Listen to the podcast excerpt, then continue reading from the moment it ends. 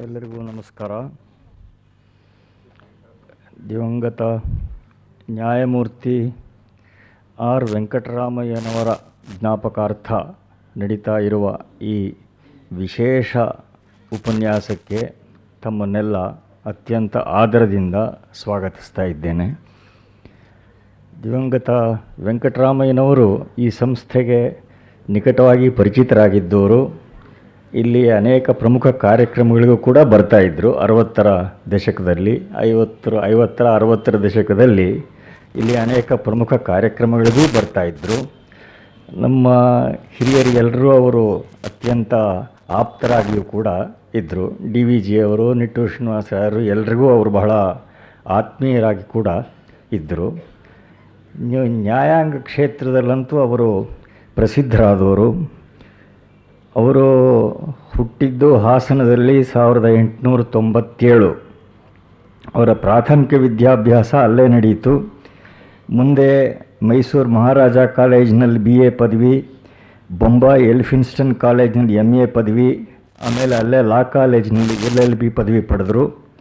ಆಮೇಲೆ ಬೆಂಗಳೂರಿನಲ್ಲಿ ಅವರು ಪ್ರಾಕ್ಟೀಸ್ ಶುರು ಮಾಡಿದ್ರು. ಆಮೇಲೆ ಡಿಸ್ಟಿಕ್ ಜಡ್ಜ್ ಆಗಿದ್ದರು ಸೆಷನ್ಸ್ ಜಡ್ಜ್ ಆಗಿದ್ದರು ಆಮೇಲಿಂದ ಚೀಫ್ ಕೋರ್ಟ್, ಹೈಕೋರ್ಟ್ನಲ್ಲಿ ನ್ಯಾಯಾಧೀಶರಾದರು, ಮುಖ್ಯ ನ್ಯಾಯಾಧೀಶರಾದರು.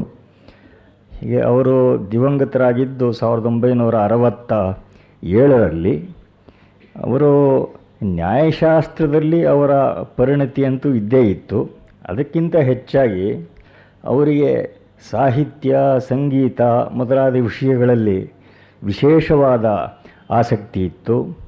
ಗಾಯನ ಸಮಾಜದ ಎಲ್ಲ ಪ್ರಮುಖ ಸಂಗೀತ ಕಾರ್ಯಕ್ರಮಗಳಿಗೂ ಅವರು ತಪ್ಪದೆ ಬರ್ತಾ ಇದ್ದರು ಇಂಗ್ಲೀಷ್, ಸಂಸ್ಕೃತ ಸಾಹಿತ್ಯನ ಚೆನ್ನಾಗಿ ಅಭ್ಯಾಸ ಮಾಡಿದರು. ಮತ್ತು ಅವರು ನಮ್ಮ ಆಗಲೇ ಹೇಳಿದ ಹಾಗೆ ಇಲ್ಲಿ ನಮ್ಮ ಎಲ್ಲ ಹಿರಿಯರಿಗೂ ಬಹಳ ಅಚ್ಚುಮೆಚ್ಚಿನವರಾಗಿದ್ದರು ಅವರ ಜ್ಞಾಪಕಾರ್ಥವಾಗಿ ಅವರ ಮಕ್ಕಳು ಈ ದತ್ತಿ ಉಪನ್ಯಾಸವನ್ನು ಏರ್ಪಾಟು ಮಾಡಿದ್ದಾರೆ. ಅವರಿಗೆ ನಮ್ಮ ಸಂಸ್ಥೆಯ ಪರವಾಗಿ ಕೃತಜ್ಞತೆಯನ್ನು ಅರ್ಪಿಸ್ತೇನೆ. ಇವತ್ತಿನ ಈ ವಿಶೇಷ ಉಪನ್ಯಾಸ ಮಾಡೋಕ್ಕೆ ಬಂದಿರೋರು ಡಾಕ್ಟರ್ ಶತಾವಧಾನಿ ರಾ ಗಣೇಶ್. ನಮಗೆಲ್ಲ ಚಿರಪರಿಚಿತರು. ಅವರ ಪರಿಚಯ ಮಾಡಿಕೊಡೋದಕ್ಕೆ ನಾನು ಹೋಗೋದಿಲ್ಲ. ಇವತ್ತಿನ ವಿಷಯ ದಕ್ಷಿಣಾಮೂರ್ತಿ ಸ್ತೋತ್ರ. ಇದೊಂದು ವಿಶೇಷವಾದ ಸ್ತೋತ್ರ. ಸಾಮಾನ್ಯವಾಗಿ ಸ್ತೋತ್ರ ಸಾಹಿತ್ಯದಲ್ಲಿ ಭಕ್ತಿ ಸ್ತೋತ್ರಗಳು, ವೇದಾಂತ ಸ್ತೋತ್ರಗಳು ಅಂತ ಎರಡು ವರ್ಗಗಳನ್ನು ಮಾಡ್ತಾರೆ. ಇದು ವೇದಾಂತ ಸ್ತೋತ್ರವೇ. ಈ ಸ್ತೋತ್ರದಲ್ಲಿ ವೇ, ಶಾಂಕರ ವೇದಾಂತ ಪ್ರಕ್ರಿಯೆ ಬಿಟ್ಟು ಬೇರೆ ಏನು ಇಲ್ಲವೇ ಇಲ್ಲ ಅಂತ ಹೇಳಬಹುದು. ಒಬ್ಬ ಪೌರಾಣಿಕ ದಕ್ಷಿಣಾಮೂರ್ತಿ ಆಖ್ಯಾನಗಳು ಕೂಡ ಇವೆ. ಅದು ಹಿಮಾಲಯ ಪರ್ವತದಲ್ಲಿ ಕೂತ್ಕೊಂಡು ದಕ್ಷಿಣಕ್ಕೆ ನೋಡೋದ್ರಿಂದ ದಕ್ಷಿಣ ಅನ್ನೋ ಪೌರಾಣಿಕ ಆಖ್ಯಾನಗಳಿದೆ. ಅದನ್ನು ಸಗುಣೋಪಾಸರನ್ನ ಅವ್ರ ಪಾಡಿಗೆ ನಾವು ಬಿಡೋಣ. ನಮಗೆ ಈ ದಕ್ಷಿಣಾಮೂರ್ತಿ ಅನ್ನೋದು, ದಕ್ಷಿಣಾಮೂರ್ತಿ ಉಪನಿಷತ್ತು ಅಂತಲೂ ಕೂಡ ಒಂದು ಇಪ್ಪತ್ತು ಮಂತ್ರಗಳ ಉಪನಿಷತ್ತಿದೆ ಇಲ್ಲಿ ದಕ್ಷಿಣ ಅನ್ನೋದು ನಮ್ಮ ವೇದಾಂತ ಶಾಸ್ತ್ರ ಪರಿಭಾಷೆಯಲ್ಲಿ ಜ್ಞಾನಕ್ಕೆ ಹೆಸರು. ಶೇಮುಷಿ ದಕ್ಷಿಣ ಪ್ರೋಕ್ತ ಸಾ ಯಸ್ಯಾಭೀಕ್ಷಣೆ ಮುಖಂ ದಕ್ಷಿಣಾಭಿಮುಖಂ ಪ್ರೋಕ್ತಃ ಶಿವೋಸೋ ಬ್ರಹ್ಮವಾದಿಭಿ ಅಂತ ದಕ್ಷಿಣಾಮೂರ್ತಿ ಉಪನಿಷತ್ತಿನ ಮಾತು ಇದೆ। ಹೀಗೆ ದಕ್ಷಿಣ ಅಂದರೆ ಜ್ಞಾನ।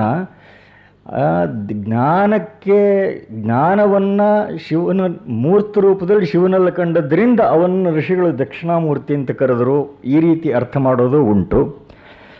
ಏನು ಇದಕ್ಕೆ ವಿಸ್ತಾರವಾಗಿ ವ್ಯಾಖ್ಯಾನ ಮಾಡ್ತಾರೆ. ಅನೇಕ ಒಂದು ದಿನದಲ್ಲಿ ಇದು ಮುಗಿಸೋದು ಕೂಡ ಕಷ್ಟವೇ. ಇಲ್ಲೇ ಇದೇ ಜಾಗದಲ್ಲಿ ನಲವತ್ತು ವರ್ಷ ಹಿಂದೆ ಒಂದು ಕಾರ್ಯಕ್ರಮ ಆಗಿತ್ತು. ಒಬ್ಬರು ವಿದ್ವಾನ್ ಸೀತಾರಾಮ್ ಶಾಸ್ತ್ರಿಗಳು ಅಂತ ಹೊಳೆ ನರಸೀಪುರದ ಕಡೆಯವರು ನಿವೃತ್ತ ಸಂಸ್ಕೃತ ಪಂಡಿತರು, ಇಲ್ಲೇ ನರಸಿಂಹರಾಜ ಕಾಲೋನಿ ಎರಡನೇ ಮೈನ್ ರೋಡ್ನಲ್ಲಿದ್ದರು ಅವ್ರನ್ನ ದಕ್ಷಿಣಾಮೂರ್ತಿ ಸ್ತೋತ್ರದ ಬಗ್ಗೆ ಉಪನ್ಯಾಸಕ್ಕೆ ಕರೆದಿದ್ವು ಅವರಿಗೆ ಮೂರು ದಿವಸದ ಉಪನ್ಯಾಸ ಮಾಲೆ ಇತ್ತು. ಅವರಿಗೆ ಮೂರು ನಾಲ್ಕು ಶ್ಲೋಕಗಳನ್ನು ಮೂರು ದಿವಸದಲ್ಲಿ ಮುಗಿಸೋದಕ್ಕೆ ಪಾಪ ಆಗಲಿಲ್ಲ. ಹೀಗೆ ಎಷ್ಟು ವಿಸ್ತಾರವಾಗಿ ನೋಡೋದಕ್ಕೂ ಅವಕಾಶ ಇರುವಂಥ ಒಂದು ವಿಶೇಷವಾದ ವೇದಾಂತ ಗ್ರಂಥ ಇದು. ಇದರ ಬಗ್ಗೆ ನಮಗೆ ಉಪನ್ಯಾಸ ಮಾಡಬೇಕು ಅಂತ ಶತಾವಧಾನಿ ರಾ ಗಣೇಶ್ ಅವ್ರನ್ನ ಪ್ರಾರ್ಥನೆ ಮಾಡ್ಕೋತೀನಿ. ಓಂ ತತ್ಸತ್. ಎಲ್ಲರಿಗೆ ನಮಸ್ಕಾರ. ಹಾಗೂ ಇಂದಿನ ಕಾರ್ಯಕ್ರಮದ ಆಯೋಜನೆಗೆ ಕಾರಣಭೂತರಾದ ದತ್ತಿಯನ್ನು ಇಟ್ಟವರಿಗೂ, ಸಂಸ್ಥೆಯ ಪದಾಧಿಕಾರಿಗಳಿಗೂ ಧನ್ಯವಾದ. ಇಂದು ಸ್ವಲ್ಪ ಮಟ್ಟಿಗೆ ನನ್ನ ಭಾಷಣ ದಕ್ಷಿಣಾಮೂರ್ತಿಯ ಭಾಷೆಯಂತೆಯೇ ಆದೀತು. ದಕ್ಷಿಣಾಮೂರ್ತಿ ಇದು ಮೌನ ವ್ಯಾಖ್ಯಾನ ಅಂತ. ನನಗೆ ನಿನ್ನೆಯಿಂದ ಹಲ್ಲು ಕೀಳಿಸಿದ್ರಿಂದ ಒಂದು ಉಲ್ಬಣವಾದಂಥ ನೋವು ಏನೋ ಒಂದು ಸ್ವಲ್ಪ ತಗ್ಗಿಸಿಕೊಂಡಿದ್ದೀನಿ. ಹಾಗಾಗಿ ಸ್ವಲ್ಪ ಮಟ್ಟಿಗೆ ನನ್ನ ಮೊದಲಿನ ಜೋರು ಏರು ಇಲ್ಲದೆ ಹೋಗಬಹುದು. ಹಾಗಾಗಿ ಮೌನ ವ್ಯಾಖ್ಯಾನವೇ ಒಂದಿಷ್ಟರ ಮಟ್ಟಿಗೆ ಆಗಬಹುದು. ಮೂಕಂ ಕರೋತಿ ವಾಚಾಲಂ ಅನ್ನುವುದು ವಿಪರೀತ ಅರ್ಥದಲ್ಲಿ ವಾಚಾಲಂ ಕರೋತಿ ಮೂಕಂ ಅಂತ ದಕ್ಷಿಣಾಮೂರ್ತಿ ಸ್ತೋತ್ರದಂತಹ ಪ್ರೌಢ ವೇದಾಂತ ಪ್ರಕರಣ ಗ್ರಂಥ ಅಂತಲೇ ಹೇಳ್ಬೋದು, ಅದು ಮಾಡಬಹುದು. ಅದ್ವೈತ ವೇದಾಂತದಲ್ಲಿ ದಕ್ಷಿಣಾಮೂರ್ತಿ ಸ್ತೋತ್ರಕ್ಕೆ ತುಂಬ ವಿಶಿಷ್ಟವಾದ ಸ್ಥಾನ ಉಂಟು ಸಾಮಾನ್ಯವಾಗಿ ನಮ್ಮ ಸಾಂಪ್ರದಾಯಿಕವಾದ ಭಾಷ್ಯ ಪಾಠನ ಕಾಲದಲ್ಲಿ ವಿಶೇಷತಃ ಬ್ರಹ್ಮಸೂತ್ರ ಭಾಷ್ಯವನ್ನು ಪಾಠ ಮಾಡುವಾಗ ಭಾಷ್ಯ ಶಾಂತಿ ಅಂತಲೇ ಅದನ್ನು ಕರೀತಾರೆ. ಗುರುಗಳು ಪಾಠ ಹೇಳುವಂಥ ಗುರು ಮತ್ತು ಶಿಷ್ಯ ಇವರೆಲ್ಲರೂ ಅನಾದಿ ಗುರುವಾದ ದಕ್ಷಿಣಾಮೂರ್ತಿಗೆ ನಮಸ್ಕಾರ ಮಾಡುವುದುಂಟು. ಆಗ ಬಳಸುವಂಥದ್ದು ಈ ದಕ್ಷಿಣಾಮೂರ್ತಿ ಸ್ತೋತ್ರವನ್ನು. ಧ್ಯಾನ ಶ್ಲೋಕಗಳು ಸೇರಿ ಹತ್ತತ್ರ ಹದಿನಾರು ಶ್ಲೋಕಗಳಾಗುತ್ತವೆ ಮೂಲ ಗ್ರಂಥ ಹತ್ತು ಶ್ಲೋಕಗಳು ಅಂತ ಇಟ್ಟುಕೊಂಡ್ರೆ ಮತ್ತೆ ಒಂದಷ್ಟು ಧ್ಯಾನ ಶ್ಲೋಕಗಳ ಒಂದು ಆರರಿಂದ ಒಂದು ಎಂಟತ್ತು ಕೆಲವೊಮ್ಮೆ ಸೇರುತ್ತವೆ. ಒಂದೊಂದು ಪಾಠ ಪ್ರಭೇದಗಳಲ್ಲಿ ಒಂದೊಂದು ರೀತಿ ಆಗುತ್ತವೆ ಸುಮಾರು ಒಂದು ಹದಿನಾರು ನಮಸ್ಕಾರಗಳನ್ನು ಹಾಕುವುದಾಗುತ್ತೆ. ಹಾಗೆ ಒಂದೊಂದು ಶ್ಲೋಕಕ್ಕೂ ಒಂದೊಂದು ನಮಸ್ಕಾರ ಹಾಕಬೇಕು. ಗುರು, ಶಿಷ್ಯ ಎಲ್ಲರೂ ಅನಾದಿ ಗುರುವಾದ ದಕ್ಷಿಣಾಮೂರ್ತಿಗೆ ನಮಸ್ಕಾರ ಹಾಕುವಂಥದ್ದು. ಭಾಷ್ಯದ ಆರಂಭದಲ್ಲಿ ಭಾಷ್ಯ ಪಾಠದ ಬಳಿಕ ಕೂಡ ಪ್ರತಿ ಬಾರಿಯೂ ಬಂದಾಗಲೆಲ್ಲ ಆ ನಮಸ್ಕಾರ ಮಾಡಿಯೇ ಶುರು ಮಾಡಬೇಕು. ಸಾಷ್ಟಾಂಗ ನಮಸ್ಕಾರ ಹಾಕೋದು ಅಂತಲೇ ಉಂಟು. ಡಿ ವಿ ಜಿಯವರು ಕೂಡ ಅವರ ಜ್ಞಾಪಕ ಶಾಲೆಯಲ್ಲಿ ಇದನ್ನು ತುಂಬ ಸ್ವಾರಸ್ಯವಾಗಿ ಬರೀತಾರೆ. ಅವರ ಗುರುಗಳು ಬ್ರಹ್ಮಶ್ರೀ ಹಾನಗಲ್ ವಿರೂಪಾಕ್ಷಾಸ್ತ್ರಿಗಳು ಅವ್ರು ಹೇಗೆ ಒಂದಾವರ್ತಿ ನಮಸ್ಕಾರ ಮಾಡೋಣ ಅಂದರೆ ಹದಿನಾರು ನಮಸ್ಕಾರ ಅಂತ ಅರ್ಥ.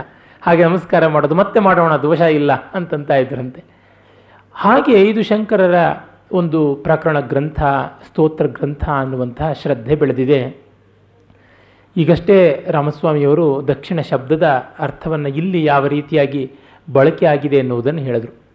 ಏಕೆಂದರೆ ದಕ್ಷಿಣ ದಿಕ್ಕಿಗೆ ಇರುವುದರಿಂದ ದಕ್ಷಿಣಾಮೂರ್ತಿ ಅಂತ ಆದರೆ ವ್ಯಾಕರಣದ ದೃಷ್ಟಿಯ ದಕ್ಷಿಣ ಮೂರ್ತಿ ಆಗಬೇಕಿತ್ತೇ ಹೊರತು ದಕ್ಷಿಣಾಮೂರ್ತಿ ಆಗಬಾರ್ದಾಗಿತ್ತು.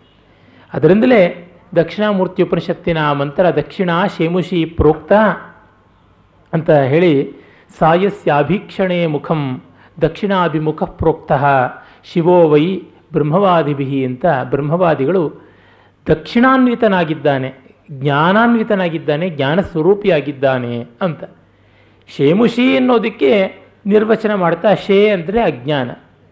ಮುಷ್ಣಾತಿ ಅಂದರೆ ಅಪಹರಣ ಮಾಡ್ತಾನೆ, ಅಜ್ಞಾನವನ್ನು ಕಿತ್ತಾಕ್ತಾನೆ, ತೊಲಗಿಸ್ತಾನೆ ಅಂತ ಅಜ್ಞಾನವನ್ನು ನಾಶನ ಮಾಡುವನು.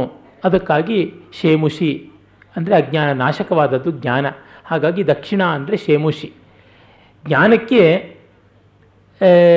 ನಪುಂಸಕಲಿಂಗದ ಜ್ಞಾನ ಅನ್ನೋ ಶಬ್ದ ಅಲ್ಲದೆ ಸ್ತ್ರೀಲಿಂಗದ ಶೇಮುಷಿ ಅಂತಲೂ ಉಂಟು, ಬುದ್ಧಿ, ಧಿಷಣ ಇತ್ಯಾದಿ ಎಲ್ಲ ಉಂಟು.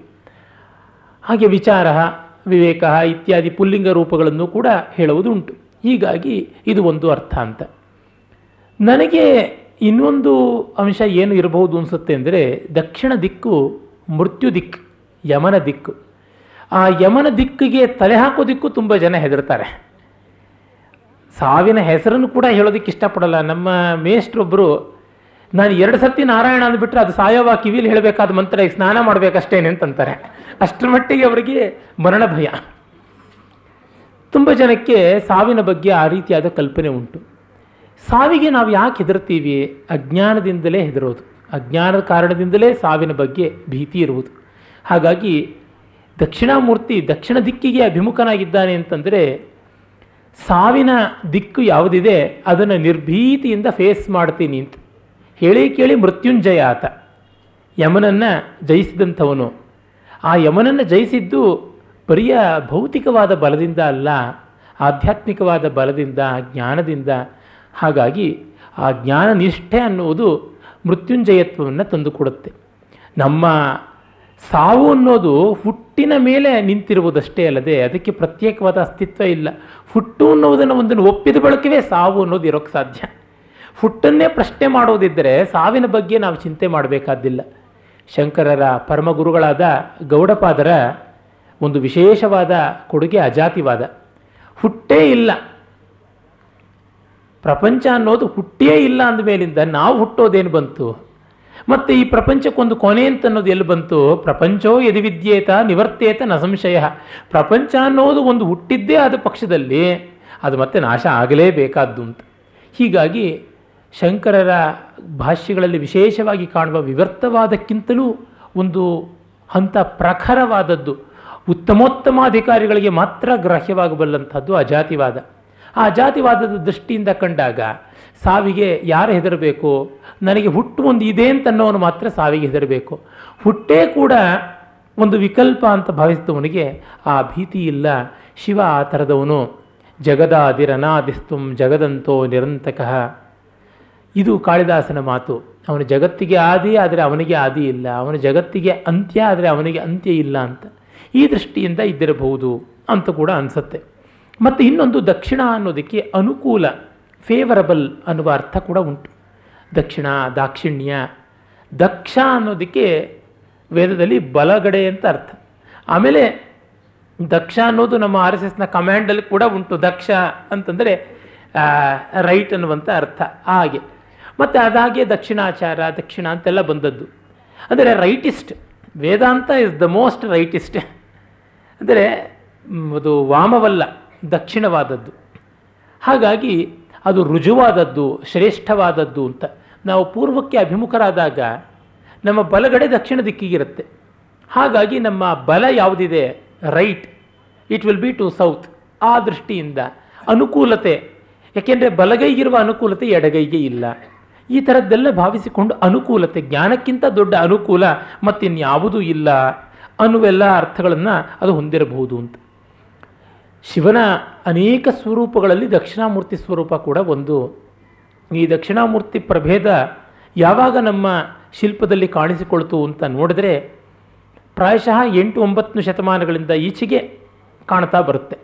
ಅದಕ್ಕೆ ಮುನ್ನ ಗುಪ್ತರ ಕಾಲದಲ್ಲಿ ಆಗಲಿ ಎಲ್ಲಿಯೂ ಕೂಡ ಆ ಶಿವನ ದಕ್ಷಿಣಾಮೂರ್ತಿ ಸ್ವರೂಪದ ಶಿಲ್ಪಗಳನ್ನು ನಾನಂತೂ ಗಮನಿಸಿಲ್ಲ.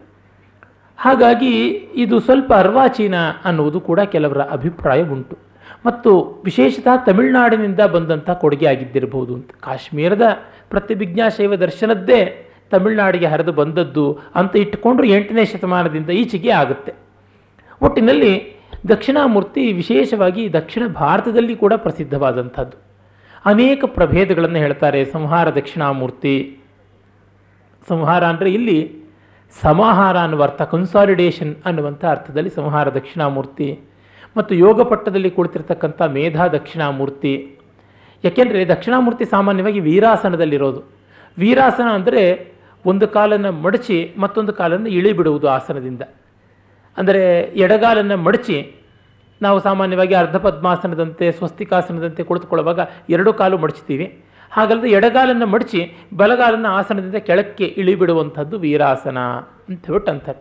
ಆ ವೀರಸ ವೀರಾಸನದಲ್ಲಿ ಕುಳಿತಿರೋದು ಬೇರೆಯ ಸ್ವರೂಪ ಆದರೆ ಯೋಗ ಪಟ್ಟದಲ್ಲಿಯೇ ಕೂತಿರುವಂಥದ್ದು ಆ ಮೇಧಾ ದಕ್ಷಿಣಾಮೂರ್ತಿ ವಿಶೇಷತಃ ಈ ಜ್ಞಾನೋಪಾಸಕರಿಗೆ ಅನೇಕ ಶಾಸ್ತ್ರಗಳನ್ನು, ವಿದ್ಯೆಗಳನ್ನು ಕರತಲಾಮಲಕ ಮಾಡಿಕೊಳ್ಬೇಕು ಅನ್ನೋರಿಗೆ ಉಪಾಸ್ಯವಾದಂಥ ಮಂತ್ರ ಮೇಧಾ ದಕ್ಷಿಣಾಮೂರ್ತಿ ಮಂತ್ರ ಇದನ್ನು ಬಡಪೆಟ್ಟಿಗೆ ಯಾರಿಗೂ ಕೊಡಬಾರದು ಅಂತ. ಒಮ್ಮೆ ನನ್ನ ಸ್ನೇಹಿತರೊಬ್ಬರು ಒಬ್ಬರ ಸ್ವಾಮಿಗಳ ಹತ್ರ ಹೋಗ್ಬಿಟ್ಟು, ನಾಲ್ಕು ಮೇಧಾ ದಕ್ಷಿಣಾಮೂರ್ತಿ ಮಂತ್ರಂ ಯು ಡಿ ದಯಚೇಸಿ ಅಂತಂದರೆ ಅಡಗರಾದು ನೋರು ಮೂಸ್ಕೊಂಡು ಪಡುಂಡು ಹೇಳ್ಬಿಟ್ಟು ಅವ್ರು ದಬಾಯಿಸಿ. ಈ ರೀತಿ ಅದು ಬಹಳ ನವಗೋಪ್ಯಾನಿಕಾರ ಏತ್ ಅಂತಲೇ ಒಂದು ಸೂತ್ರ ಉಂಟು. ಒಂಬತ್ತು ಗುಟ್ಟಾಗಿಡಬೇಕು ಅಂತ ಅದರೊಳಗೆ ಮಂತ್ರ ಕೂಡ ಒಂದು. ಆಮೇಲೆ ಲಕುಟಿ ದಕ್ಷಿಣಾಮೂರ್ತಿ ಅಥವಾ ಲಗುಡಿ ದಕ್ಷಿಣಾಮೂರ್ತಿ ಅಂತ ಉಂಟು. ಲಕುಟ ಅಂದರೆ ಒಂದು ದಂಡ, ದೊಣ್ಣೆಯಂಥದ್ದು. ಅದನ್ನು ಹಿಡಿದಿರುವಂಥದ್ದು ಅಂತ ಆ ತರಹ. ಮತ್ತು ವೀಣಾ ದಕ್ಷಿಣಾಮೂರ್ತಿ ಅಂತ ವೀಣೆಯನ್ನು ಕೈಯಲ್ಲಿ ಹಿಡಿದಿರುವಂಥದ್ದು ಅಂತ ಮತ್ತು ಸಾಂಬ ದಕ್ಷಿಣಾಮೂರ್ತಿ ಅಂತ ಶ್ಯಾಮಾಸ್ವರೂಪದ ಪಾರ್ವತಿಯನ್ನು ಜೊತೆಗೆ ಕೂಡಿಸಿಕೊಂಡಿರುವಂಥ ಒಂದು ದಕ್ಷಿಣಾಮೂರ್ತಿ ಅಂತ ಹಾಗೆ ಉಂಟು. ಮತ್ತು ಮೌನ ವ್ಯಾಖ್ಯಾನ ದಕ್ಷಿಣಾಮೂರ್ತಿ, ಧರ್ಮ ವ್ಯಾಖ್ಯಾನ ದಕ್ಷಿಣಾಮೂರ್ತಿ ಅಂತೆಲ್ಲ ಉಂಟು. ಮತ್ತು ಇದಕ್ಕೆ ತಕ್ಕಂತೆ ವೀಣಾ ದಕ್ಷಿಣಾಮೂರ್ತಿಯನ್ನೇ ಗಾನ ದಕ್ಷಿಣಾಮೂರ್ತಿ ಅಂತಲೂ ಕರೀತಾರೆ. ಕೆಲವು ಬೇರೆ ಬೇರೆ ಶಿಲ್ಪದ ಡೀಟೇಲ್ಸ್ ಕೂಡ ಇರುತ್ತವೆ. ಸಾಮಾನ್ಯವಾಗಿ ನಟರಾಜನಿಗೆ ದಕ್ಷಿಣಾಮೂರ್ತಿಗೆ ಅಸಮ ಕರ್ಣಪತ್ರಗಳಿರ್ತವೆ ಅಂದರೆ ಎಡಗಳಿವಿಗೆ ಶಂಖವಲಯ ಇದ್ದರೆ ಒಂದು ಪಟ್ಟಿಯಂತೆ ಬಂದಿರತಕ್ಕಂಥ ರಿಂಗ್. ಹಾಗಿದ್ದರೆ ಬಲಗಿವಿಯಲ್ಲಿ ಮಕರಕುಂಡಲ ಇರುತ್ತೆ. ಇದು ದಕ್ಷಿಣಾಮೂರ್ತಿಗೂ ಇರುವಂಥದ್ದು. ಆಮೇಲೆ ಜಟಾಮುಕುಟ ಇರುತ್ತೆ. ಆ ಜ ಜಟಾ ಮುಕುಟದಲ್ಲಿ ದತ್ತೂರ ಪುಷ್ಪ. ಶಿವನಿಗೆ ಬಹಳ ಪ್ರಿಯವಾದಂಥ ಪುಷ್ಪಗಳಲ್ಲಿ ಒಂದು. ಬೇರೆಯವರೆಲ್ಲ ಬಿಟ್ಟಿದ್ದು ಶಿವ ತಾನು ಪ್ರಶಸ್ತ ಅಂತ ಹೇಳ್ತಾನೆ. ಅದಕ್ಕೆ ಸದ್ಗತಿ ಹೇಗೆ ತನ್ನ ಒಂದು ಸ್ವೀಕೃತಿ ಇಲ್ಲದೆ ಬರೋಲ್ಲ. ಹಾಗಾಗಿ ದತ್ತೂರಿ ಹೂವು, ಉಮ್ಮತ್ತಿ ಹೂವು ಅಂತ ಕರೀತಾರೆ. ಅಂಥದ್ದಕ್ಕೂ ಸ್ವಾಗತ ಕೊಡ್ತೀನಿ ಎನ್ನುವಂಥ ನಿರ್ಮಮ ಆತ. ಜೊತೆಗೆ ಈ ದತ್ತೂರ, ಅದು ಒಂದು ರೀತಿಯಾಗಿ ದತ್ತೂರದ ರಸ ಮದವನ್ನು ಬರೆಸುತ್ತೆ ಇಂಟಾಕ್ಸಿಕೇಷನ್ ತರಿಸುತ್ತೆ. ಹಾಗಾಗಿ ಬ್ರಹ್ಮಾನಂದ ಸುಲಭವಾಗಿ ಪಡಿಬೇಕು ಅನ್ನೋರಿಗೆ ಅದು ಆಗುತ್ತೆ. ಕನಕ ಪುಷ್ಪ, ದತ್ತೂರ ಪುಷ್ಪ ಅಂತೆಲ್ಲ ಹೇಳ್ತಾರೆ. ಅದು ಆಮೇಲಿಂದ ಕಪಾಲ, ಸರ್ಪ, ಚಂದ್ರಲೇಖೆ.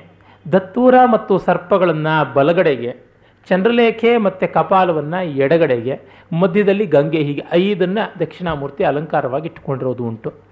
ಅದಲ್ಲದೆ ಈ ದಕ್ಷಿಣಾಮೂರ್ತಿಯ ಕೈನಲ್ಲಿರತಕ್ಕಂಥ ಆಯುಧಗಳು ತುಂಬ ತುಂಬ ಕಡಿಮೆ. ವೀಣಾ ದಕ್ಷಿಣಾಮೂರ್ತಿಯಲ್ಲಿ ವೀಣೆ ಇರುತ್ತೆ. ಸಾಮಾನ್ಯವಾಗಿ ಚಿನ್ಮುದ್ರೆ ಇರಲೇಬೇಕಾದದ್ದು ಪುಸ್ತಕ ಚಿನ್ಮುದ್ರೆ ಇರುತ್ತೆ. ಮೇಲಿನ ಎರಡು ಕೈಗಳಲ್ಲಿ ಪುಸ್ತಕ ಎರಡೇ ಹಾಳೆ ಇರತಕ್ಕಂಥ ಪುಸ್ತಕ. ಅದಕ್ಕೆ ಟೂ ಲೀವ್ಸ್ ಬುಕ್ ಪರವಿದ್ಯ, ಅಪರವಿದ್ಯ, ಈ ಎರಡು ವಿದ್ಯೆಗಳು. ಅಂದರೆ ಎಲ್ಲ ಬಗೆಯಾದ ಬ್ರಹ್ಮ ಪ್ರತಿಪಾದಕೇತರವಾದಂಥ ಜಗತ್ ಪ್ರತಿಪಾದಕವಾದ ವಿದ್ಯೆಗಳು. ಮತ್ತು ಇನ್ನೊಂದು ಬ್ರಹ್ಮ ಪ್ರತಿಪಾದಕವಾದ ವಿದ್ಯೆ, ಪರಾಪರ ವಿದ್ಯೆಗಳೆರಡಕ್ಕೂ ತಾನು ಒಡೆಯ ಅಂತ ತೋರಿಸೋದಕ್ಕೆ ಎರಡೇ ಹಾಳೆಗಳ ಪುಸ್ತಕ ಇಟ್ಕೊಂಡಿರೋದು ಅಂತ. ಮತ್ತು ಬಲಗೈಯಲ್ಲಿ ಚಿನ್ಮುದ್ರೆ ಅಂತ. ಮೇಲಿನ ಎರಡು ಕೈಗಳಲ್ಲಿ ಡಮರುಗ ಇಡುವುದುಂಟು. ನಾದದ ಸಂಕೇತವಾಗಿ ವೀಣೆಯನ್ನು ಕೂಡ ಇಡುವುದುಂಟು. ಅದಕ್ಕಾಗಿಯೇ ಅಗ್ನಿಯನ್ನು ಇಡುವುದುಂಟು, ಜ್ಞಾನದ ಪ್ರಖರತೆಯನ್ನು ತೋರಿಸುವುದಕ್ಕೋಸ್ಕರ, ಅಕ್ಷಮಾಲೆಯನ್ನು ಇಡುವುದುಂಟು. ಅಕ್ಷಮಾಲೆ ಹಲವು ಸಂಕೇತಗಳಿಗಾಗುತ್ತೆ. ವರ್ಣ ಸಮಾನಾಯ ಅಂದರೆ ಎಲ್ಲ ಅಕ್ಷರಗಳನ್ನು ಕೂಡಿಸುವಂಥದ್ದಕ್ಕೆ ಅಂತ ಕೂಡ ಉಂಟು. ಮತ್ತು ಸೃಷ್ಟಿಗಳ ಸಮಾಹಾರ, ಅನೇಕ ಸೃಷ್ಟಿಯ ಸಮಾಹಾರ, ಈ ಥರದ್ದೆಲ್ಲ ಅರ್ಥ ಉಂಟು. ಮತ್ತು ಇನ್ನೊಂದು ಕೈಯಲ್ಲಿ ಜಿಂಕೆ, ಮೃಗವನ್ನು ಹಿಡಿದಿರೋದು ಉಂಟು ಅಂದರೆ ಚಾಂಚಲ್ಯವನ್ನು ದಿಗ್ಬಂಧನ ಮಾಡಿ ಹಿಡಿದಿದ್ದಾನೆ ಎನ್ನುವಂಥದ್ದು ಹೀಗೆ ಹಲವು ವಿಧವಾದಂತಹ ಪರಿಕರಗಳು ಕೆಲವೊಮ್ಮೆ ಕಾಣಸಿಗುವುದುಂಟು. ಮತ್ತು ಕೆಲವೊಮ್ಮೆ ಸುಧಾ ಕಲಶ, ಅಮೃತ ಕಲಶವನ್ನು ಹಿಡಿದಿರುವುದು. ವಿಶೇಷವಾಗಿ ಅದನ್ನು ಯಾವುದು ನಾವು ಸಾಂಬ ದಕ್ಷಿಣಾಮೂರ್ತಿ ಅಂತೀವಿ, ಅಲ್ಲಿ ಸುಧಾ ಕಲಶವನ್ನು ಮತ್ತು ನೀಲೋತ್ಪಲ, ಕನ್ನೈದಿಲೆಯನ್ನು ಹಿಡ್ಕೊಂಡಿರುವಂಥದ್ದು ಅಂತ ಹಾಗೆಯೂ ಕೂಡ ಉಂಟು. ಅದು ಸ್ವಲ್ಪ ವಿರಳವಾಗಿರುವಂಥದ್ದು. ಹಾಗೆ ಹುಟ್ಟಿರುವುದು ಗಜಾಜಿನ, ಅಂದರೆ ಆನೆಯ ಚರ್ಮ ಅಥವಾ ಶಾರ್ದೂಲ ಚರ್ಮ. ಆಸನ ಮಾತ್ರ ಶಾರ್ದೂಲ ಚರ್ಮ. ಸಾಮಾನ್ಯವಾಗಿ ಸನ್ಯಾಸಿಗಳು ಹುಲಿ ಚರ್ಮದ ಮೇಲೆ ಕುಳಿತುಕೊಳ್ಬೇಕು ಅಂತ ಸಿಂಹ, ಹುಲಿ ಅಥವಾ ಸಿಂಹ ಅದನ್ನು ಮೆಟ್ಟಿ ನಿಂತವರ ಹಿಂಸೆಯನ್ನು ಮೆಟ್ಟಿ ನಿಂತವರು ಹಿಂಸಾತೀತರಾದಂಥವರು ಅನ್ನುವ ಅರ್ಥದಲ್ಲಿ ಮತ್ತು ವೈರಾಗ್ಯಕ್ಕೆ ಆ ರೀತಿಯಾದ ಆಸನ ಅಂತ ಹೀಗೆಲ್ಲ ಬರುತ್ತೆ ತಂತ್ರಗ್ರಂಥಗಳಲ್ಲಿ. ಅವುಗಳ ಮೇಲೆ ಹಾಗೆ ಬಣ್ಣವನ್ನು ಉದಾಹರಣೆಗೆ ಈ ಲಕುಟಿ ದಕ್ಷಿಣಾಮೂರ್ತಿಯನ್ನು ಸ್ವರ್ಣವರ್ಣ ಅಂತ ಕರೆಯುವುದುಂಟು. ಮಿಕ್ಕೆಲ್ಲ ದಕ್ಷಿಣಾಮೂರ್ತಿಗಳನ್ನು ಶುದ್ಧ ಸ್ಫಟಿಕ ಸಂಕಾಶ, ಸುಧಾಫೇನ ಸಮ, ಸಮಪ್ರಭ, ಅಂದರೆ ಅಮೃತದ ನೊರೆಯ ಹಾಗಿರುವವನು, ಸ್ಫಟಿಕದ ಹಾಗೆ ಪಾರದರ್ಶಕನಾಗಿರ್ತಕ್ಕಂಥವನು. ಮತ್ತರ್ಗ ಕುಂದ, ಅಂದರೆ ಮಲ್ಲಿಗೆ ಹೂವಿನ ಬಣ್ಣದಲ್ಲಿರ್ತಕ್ಕಂಥವನು. ಹೀಗೆ ಬಿಳಿಯ ಬಣ್ಣ, ಶುದ್ಧವಾದಂತಹ ಧವಲವರ್ಣ ಅನ್ನುವುದು ಮತ್ತೆ ಮತ್ತೆ ದಕ್ಷಿಣಾಮೂರ್ತಿಗೆ ಕಂಡುಬರುವಂಥ ಒಂದು ಲಕ್ಷಣ. ಅದಲ್ಲದೆ ದಕ್ಷಿಣಾಮೂರ್ತಿಗೆ ಪಂಚ ಮುದ್ರೆಗಳು ಇರುತ್ತವೆ ಅಂತ. ಮುದ್ರಾ ಅಂದರೆ ಇಲ್ಲಿ ಲಾಂಛನ ಅಂತ. ಅದು ಯಾವುದು? ಮಣಿ. ಅದು ಶಿರೋಮಣಿ. ಕುಂಡಲ. ಕಂಠಿಕ ಮತ್ತು ರುಚಕ ಮೇಖಲ. ಇದು ಶಿರೋಮಣಿ ಅಂದರೆ ತಲೆಯ ಮೇಲಿರ್ತಕ್ಕಂಥ ಮಣಿ, ಅದು ಚಂದ್ರನೇ ಆಹುದು ಮತ್ತು ಕಂಠಿಕ, ಸರ್ಪಕಂಠಿಕೆಯೂ ಆಗಿರಬಹುದು ಅಥವಾ ಬೇರೆ ರತ್ನಕಂಠಿಕೆಯೂ ಆಗಿರಬಹುದು ಅದು. ಮತ್ತು ರುಚಕ ಅಂತಂದರೆ ಪಾದಾಂಗದ ಮತ್ತು ಕಂಕಣ ಎರಡೂ ಸೇರಿಕೊಳ್ಳುತ್ತೆ. ಕೈಯ ಕಂಕಣ, ಕಾಲಿನ ಒಂದು ನೂಪುರ, ಇದೆರಡನ್ನೂ ಸೇರಿ ರುಚಕ ಅಂತ ಹೇಳೋದುಂಟು. ಮತ್ತು ಮೇಖಲ ಮೇಖಲ ಅಂತಂದರೆ ಸೊಂಟಕ್ಕೆ ಸುತ್ತಿಕೊಂಡಂಥದ್ದು. ಅದು ಬ್ರಹ್ಮಚರ್ಯವನ್ನು ಸಂಕೇತಿಸ್ತಕ್ಕಂಥದ್ದು ಅನ್ನುವ ಅರ್ಥ. ಆಮೇಲಿಂದ ಕುಂಡಲ, ಮೊದಲೇ ನಾನು ಹೇಳಿದ್ದೀನಲ್ಲ, ಆ ಎರಡು ರೀತಿಯಾದ ಕುಂಡಲಗಳು, ಒಂದು ಶಂಖವಲಯ ಕುಂಡಲ, ಮತ್ತೊಂದು ಮಕರ ಕುಂಡಲ ಅಂತ. ಇವು ದಕ್ಷಿಣಾಮೂರ್ತಿಯ ಪಂಚ ಮುದ್ರೆಗಳು ಅಂತ.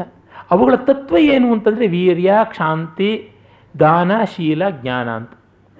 ವೀರ್ಯ ಅಂತಂದರೆ ದಾರ್ಢ್ಯ, ಶಕ್ತಿ. ಕ್ಷಾಂತಿ ಅಂತಂದರೆ ಕ್ಷಮತ್ವ, ತಾಳ್ಮೆ, ದಾನ ಔದಾರ್ಯಕ್ಕೆ ಸಂಬಂಧಪಟ್ಟಿದ್ದು, ಶೀಲ ಸಮಗ್ರವಾದ ನಡವಳಿಕೆಗೆ ಸಂಬಂಧಪಟ್ಟಿದ್ದು. ಇವೆಲ್ಲಕ್ಕೂ ಮೂಲಭೂತವಾದದ್ದು ಜ್ಞಾನ ಅಂತ. ಒಂದು ಆಶ್ಚರ್ಯ ಏನಂದರೆ ಈ ಪಂಚಪಾರಮಿತ ಅಂತ ಬೌದ್ಧ ಗ್ರಂಥಗಳಲ್ಲಿ ಬರುತ್ತೆ. ಆ ಪಂಚಪಾರಮಿತಗಳು ವೀರ್ಯ, ಕ್ಷಾಂತಿ, ಶೀಲ, ದಾನ, ಜ್ಞಾನ. ಇವು ಅದೇ ಆಗಿರುವಂಥದ್ದು. ಹೀಗಾಗಿ ಕೆಲವು ವಿದ್ವಾಂಸರು ಬೌದ್ಧರಲ್ಲಿ ಕೂಡ ಈ ತತ್ವ ಇದ್ದದ್ದೇನೆ. ಅದು ಬಂತು ಇತ್ತ ಕಡೆಗೆ ಅಂತ. ಅರೆ ವಸ್ತುತಃ ಬೌದ್ಧರಿಗೆ ಇಲ್ಲಿಂದಲೇ ಹೋದದ್ದು. ಬೌದ್ಧವಾದರೂ ಸನಾತನ ಧರ್ಮಕ್ಕಿಂತ ಭಿನ್ನವಾದದ್ದಲ್ಲ. ಅದನ್ನು ನಾನು ಶಾಂಕರಾದ್ವೈತದ ಒಂದು ಪ್ರಭೇದ ಅಂತಲೇ ಭಾವಿಸ್ತೀನಿ. ಹಾಗಾಗಿ ಔಪನಿಷದ ದರ್ಶನವೇ ಹೌದು ಬೌದ್ಧ. ಅದರೊಳಗೆ ಸಂದೇಹವಿಲ್ಲ. ಈ ನಮ್ಮ ಉಪನಿಷತ್ ಪರಂಪರೆಯ ವಾರಸುದಾರರಲ್ಲಿ ಬುದ್ಧನೂ ಒಬ್ಬ ಶಂಕರ, ರಮಣ ಇವರೆಲ್ಲ ಅದೇ ಸಾಲಿನಲ್ಲಿ ಬರುವಂಥವರು ಅಂತ ನನ್ನ ವಿಶ್ವಾಸ. ಹೀಗಾಗಿ ಈ ಪ್ರಜ್ಞಾಪಾರಮಿತ ದಾನಪಾರಮಿತ ಜ್ಞಾನಪಾರಮಿತ ಕ್ಷಾಂತಿಪಾರಮಿತ ಶೀಲಪಾರಮಿತ ಅನ್ನುವಂಥ ಈ ಪಂಚ ಪಾರಮಿತಾಗಳನ್ನು ಕೂಡ ಆತ ತೋರಿಸ್ತಾ ಇದ್ದಾನೆ ಅಂತ. ಬುದ್ಧನಿಗೆ ಅಮರಕೋಶದಲ್ಲಿ ಅದ್ವಯವಾದಿ ಅಂತಲೇ ಕರೀತಾರೆ. ಅದ್ವಯವಾದಿ ಅನ್ನೋದು ಅದ್ವೈತವಾದಿ ಅಲ್ಲದೆ ಇನ್ನೇನು? ಮತ್ತು ದಕ್ಷಿಣಾಮೂರ್ತಿಯ ಒಂದು ಬಹಳ ವಿಶೇಷ ಅಂದರೆ ಯೌವನದಲ್ಲಿರ್ತಕ್ಕಂಥ ಆತ ಚಿಕ್ಕ ವಯಸ್ಸಿನವನು, ಅಂದರೆ ಯೌವನೋದಯದಲ್ಲಿ ಇರುವಂಥವನು, ಆದರೆ ಈ ಶಿಷ್ಯರೆಲ್ಲ ವೃದ್ಧರು ಅಂತ. ಪ್ರಸಿದ್ಧವಾದದ್ದು ಗುರುಸ್ತು ಮೌನಂ ವ್ಯಾಖ್ಯಾನಂ ಶಿಷ್ಯಾಸ್ತು ಚಿನ್ನ ಸಂಶಯ ಅಂತ. ಆತನ ಮೌನ ವ್ಯಾಖ್ಯಾನ ಒಂದು ಆದರೆ, ಮತ್ತು ಇವನು ವೃದ್ಧಾ ಶಿಷ್ಯ ಗುರು ಯುವ, ಗುರು ಯುವಕ, ವೃದ್ಧರು ಶಿಷ್ಯರು. ಈ ಶಿಷ್ಯರು ಯಾರು, ಎಷ್ಟು ಜನ, ಮತ್ತೆ ಅಲ್ಲಿ ಸ್ವಲ್ಪ ತಗಾದಿಗಳು ಉಂಟು ಎಡಗಡೆ ನಾರದ, ಎಡಗಡೆ ಭರದ್ವಾಜ, ಸನಕ, ಪುಲಸ್ತ್ಯ ಬಲಗಡೆ ನಾರದ ಜಮದಗ್ನಿ ವಸಿಷ್ಠ ಹೀಗೂ ಅಂತ. ಇನ್ನು ಕೆಲವರು ಇವ್ರ ಜೊತೆಗೆ ಅಂಗೀರಸ, ಪುಲಸ್ತ್ಯ, ಅತ್ರಿ, ಗೌತಮ, ವಿಶ್ವಾಮಿತ್ರರು ಸೇರ್ಕೊಳ್ತಾರೆ ಅಂತ. ಒಟ್ಟಲ್ಲಿ ನಾಲ್ಕರಿಂದ ಆರು ಅಥವಾ ಹತ್ತು ಜನ ಸಾಮಾನ್ಯವಾಗಿ ಋಷಿಗಳು ಸುತ್ತುವರೆದು ಇರುವುದು ಅಂತ. ಈತ ವಟವೃಕ್ಷದ ಕೆಳಗೆ ಹಿಮಾಲಯದ ಪರ್ವತದಲ್ಲಿ ಹೇಳಿದ್ರಲ್ಲ ರಾಮಸ್ವಾಮಿಯವರು, ಪರ್ವತದ ಶಿಖರದಲ್ಲಿ ಒಂದು ಕಡೆ ದಕ್ಷಿಣಾಭಿಮುಖನಾಗಿ ಶಿ ಒಂದು ಹಿಮಾಲಯದ ಬಂಡೆಗಲ್ಲಿನ ಮೇಲೆ ವಟವೃಕ್ಷದ ಛಾಯೆಯಲ್ಲಿ ಕೂತ್ಕೊಂಡಿರ್ತಾನೆ ಅಂತ. ಮತ್ತು ಕಾಲಿನ ಕೆಳಗೆ ಅಪಸ್ಮಾಸ, ಅಪಸ್ಮಾರಾಸುರ ಇರ್ತಾನೆ ಬಲಗಾಲಿನ ಕೆಳಗೆ. ಅದು ವೀರಾಸನ ಅಂದೆ ವೀರಾಸನದಲ್ಲಿ ಬಲಗಾಲಿನ ಕೆಳಗೆ ಡೋಲಾಯಮಾನವಾಗಿರುತ್ತಲ್ಲ, ಹಾಗಿದ್ದಾಗ ಅದರ ಕೆಳಗೆ ಅಪಸ್ಮಾರಾಸುರ ಇರ್ತಾನೆ. ಅವನು ಮೆಟ್ಟಿರ್ತಾನೆ. ಅಪಸ್ಮಾರ ಅಂತಂದರೆ ಅದು ಒಂದು ರೀತಿಯಾದಂಥ ಮೆಂಟಲ್ ರಿಟಾರ್ಡೇಷನ್ ಇನ್ನೇನೂ ಅಲ್ಲ.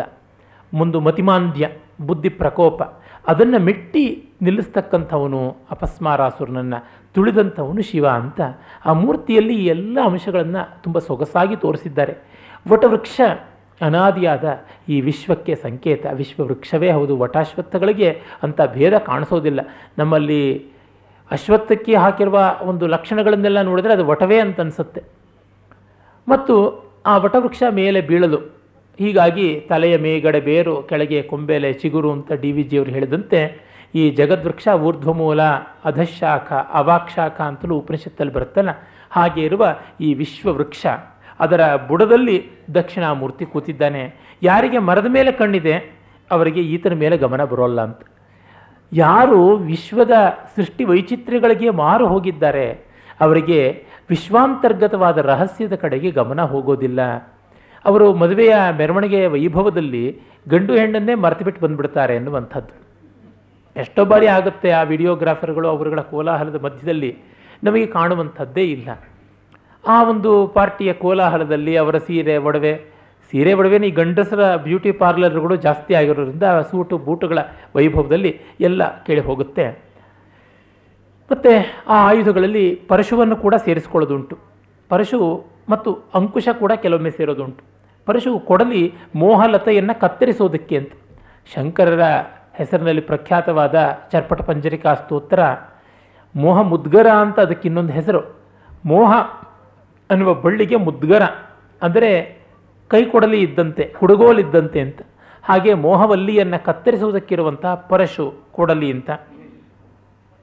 ಹೀಗೆ ಅನೇಕ ಆಯುಧಗಳನ್ನು, ಪರಿಕರಗಳನ್ನು ಹಿಡಿದಂತಹ ದಕ್ಷಿಣಾಮೂರ್ತಿಯ ಬಹುವಿಧವಾದ ಕಲ್ಪನೆ.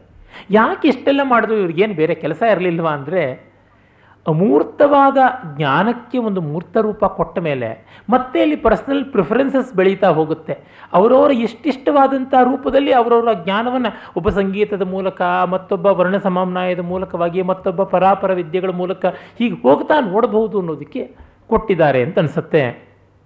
ಆಮೇಲೆ ಮುಖ್ಯವಾಗಿ ಆ ಚಿನ್ಮುದ್ರೆ ನನಗೆ ಬಹಳ ಆಕರ್ಷಕ ಅನಿಸಿದ್ದು. ಯಾಕೆ ಮೌನ ವ್ಯಾಖ್ಯಾನ? ಇದನ್ನು ವ್ಯಾಖ್ಯಾನ ಮುದ್ರೆ ಅಂತಲೂ ಕರೀತಾರೆ. ಮುದ್ರಾ ಅನ್ನುವ ಶಬ್ದ ತಂತ್ರ ಗ್ರಂಥಗಳಲ್ಲಿ ಬಂದರೆ ಅದಕ್ಕೆ ನಾಟ್ಯ ಗ್ರಂಥಗಳಲ್ಲಿ ಹಸ್ತ ಅನ್ನುವ ಶಬ್ದ ಬಳಕೆ ಆಗುತ್ತೆ ತುಂಬ ಜನ ನಾಟ್ಯಶಾಸ್ತ್ರದ ಮುದ್ರೆಗಳು ಅಂತಾರೆ. ತಪ್ಪಿಲ್ಲವಾದರೂ ಅದಕ್ಕೆ ಬಳಸುವ ಶಬ್ದ ಬೇರೆ, ಅದನ್ನು ಹಸ್ತ ಅಂತ ಕರೀತಾರೆ. ಮುದ್ರೆಗಳು ಬೇರೆ ಬೇರೆ ಹೆಸರಲ್ಲಿರುತ್ತವೆ, ಹಸ್ತಗಳು ಬೇರೆ ಬೇರೆ ಹೆಸರಲ್ಲಿರುತ್ತವೆ, ಆದರೆ ಅವುಗಳ ಆಕೃತಿ ಒಂದೇ, ಕೆಲವೊಮ್ಮೆ ವಿನಿಯೋಗವೂ ಒಂದೇ, ಕೆಲವೊಮ್ಮೆ ಅರ್ಥವೂ ಒಂದೇ, ಆದರೆ ಬಹುಬಾರಿ ವ್ಯತ್ಯಾಸವಾಗುತ್ತೆ. ಇದನ್ನು ನಾಟ್ಯಶಾಸ್ತ್ರೀಯವಾಗಿ ಹಂಸಾಸ್ಯ ಹಸ್ತ ಅಂತ ಕರೀತಾರೆ. ಇದನ್ನು ಚಿನ್ಮುದ್ರಾ ಅಂತ ಅಥವಾ ವ್ಯಾಖ್ಯಾನ ಮುದ್ರಾ ಅಂತ ಕರೀತಾರೆ. ಎಲ್ಲರೂ ಕೂಡ ಹಾಗೆಯೇ ಇಟ್ಕೊಂಡಿರುವಂಥದ್ದು.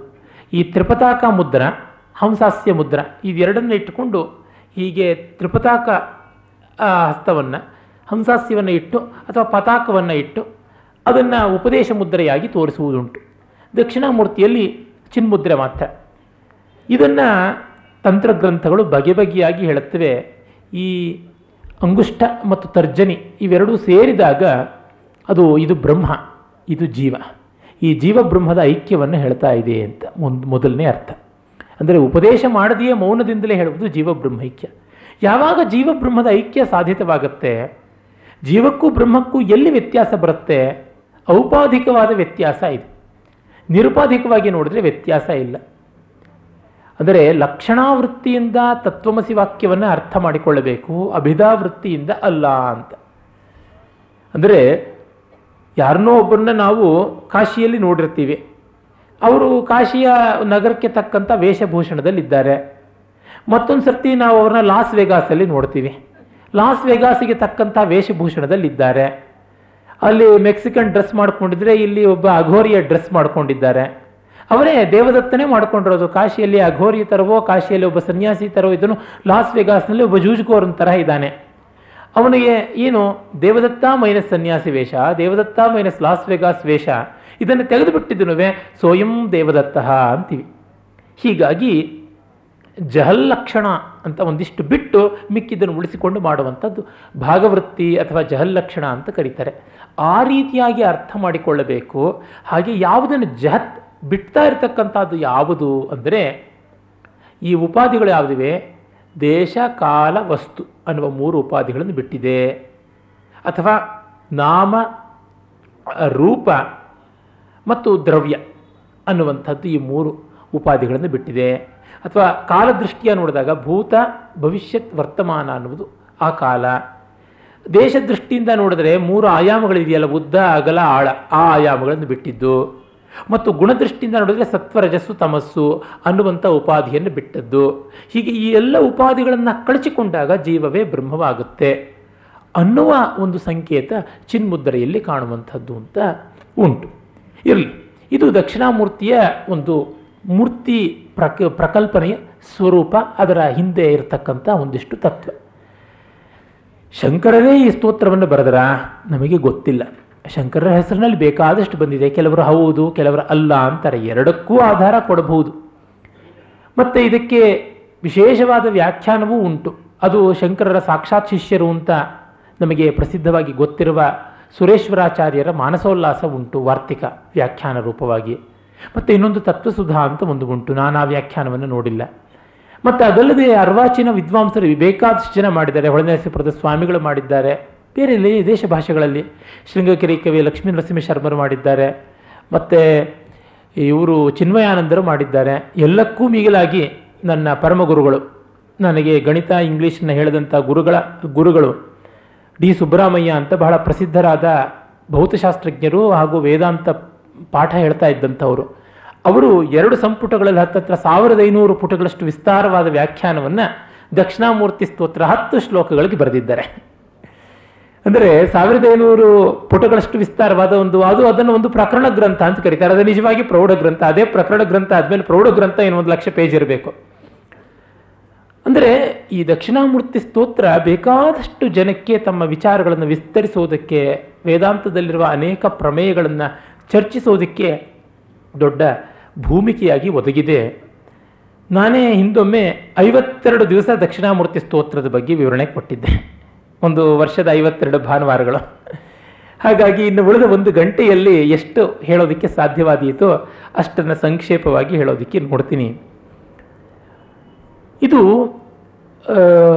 ಹತ್ತು ಶಾರ್ದೂಲ ವಿಕ್ರೀಡಿತ ಛಂದಸ್ಸಿನ ಶ್ಲೋಕಗಳು.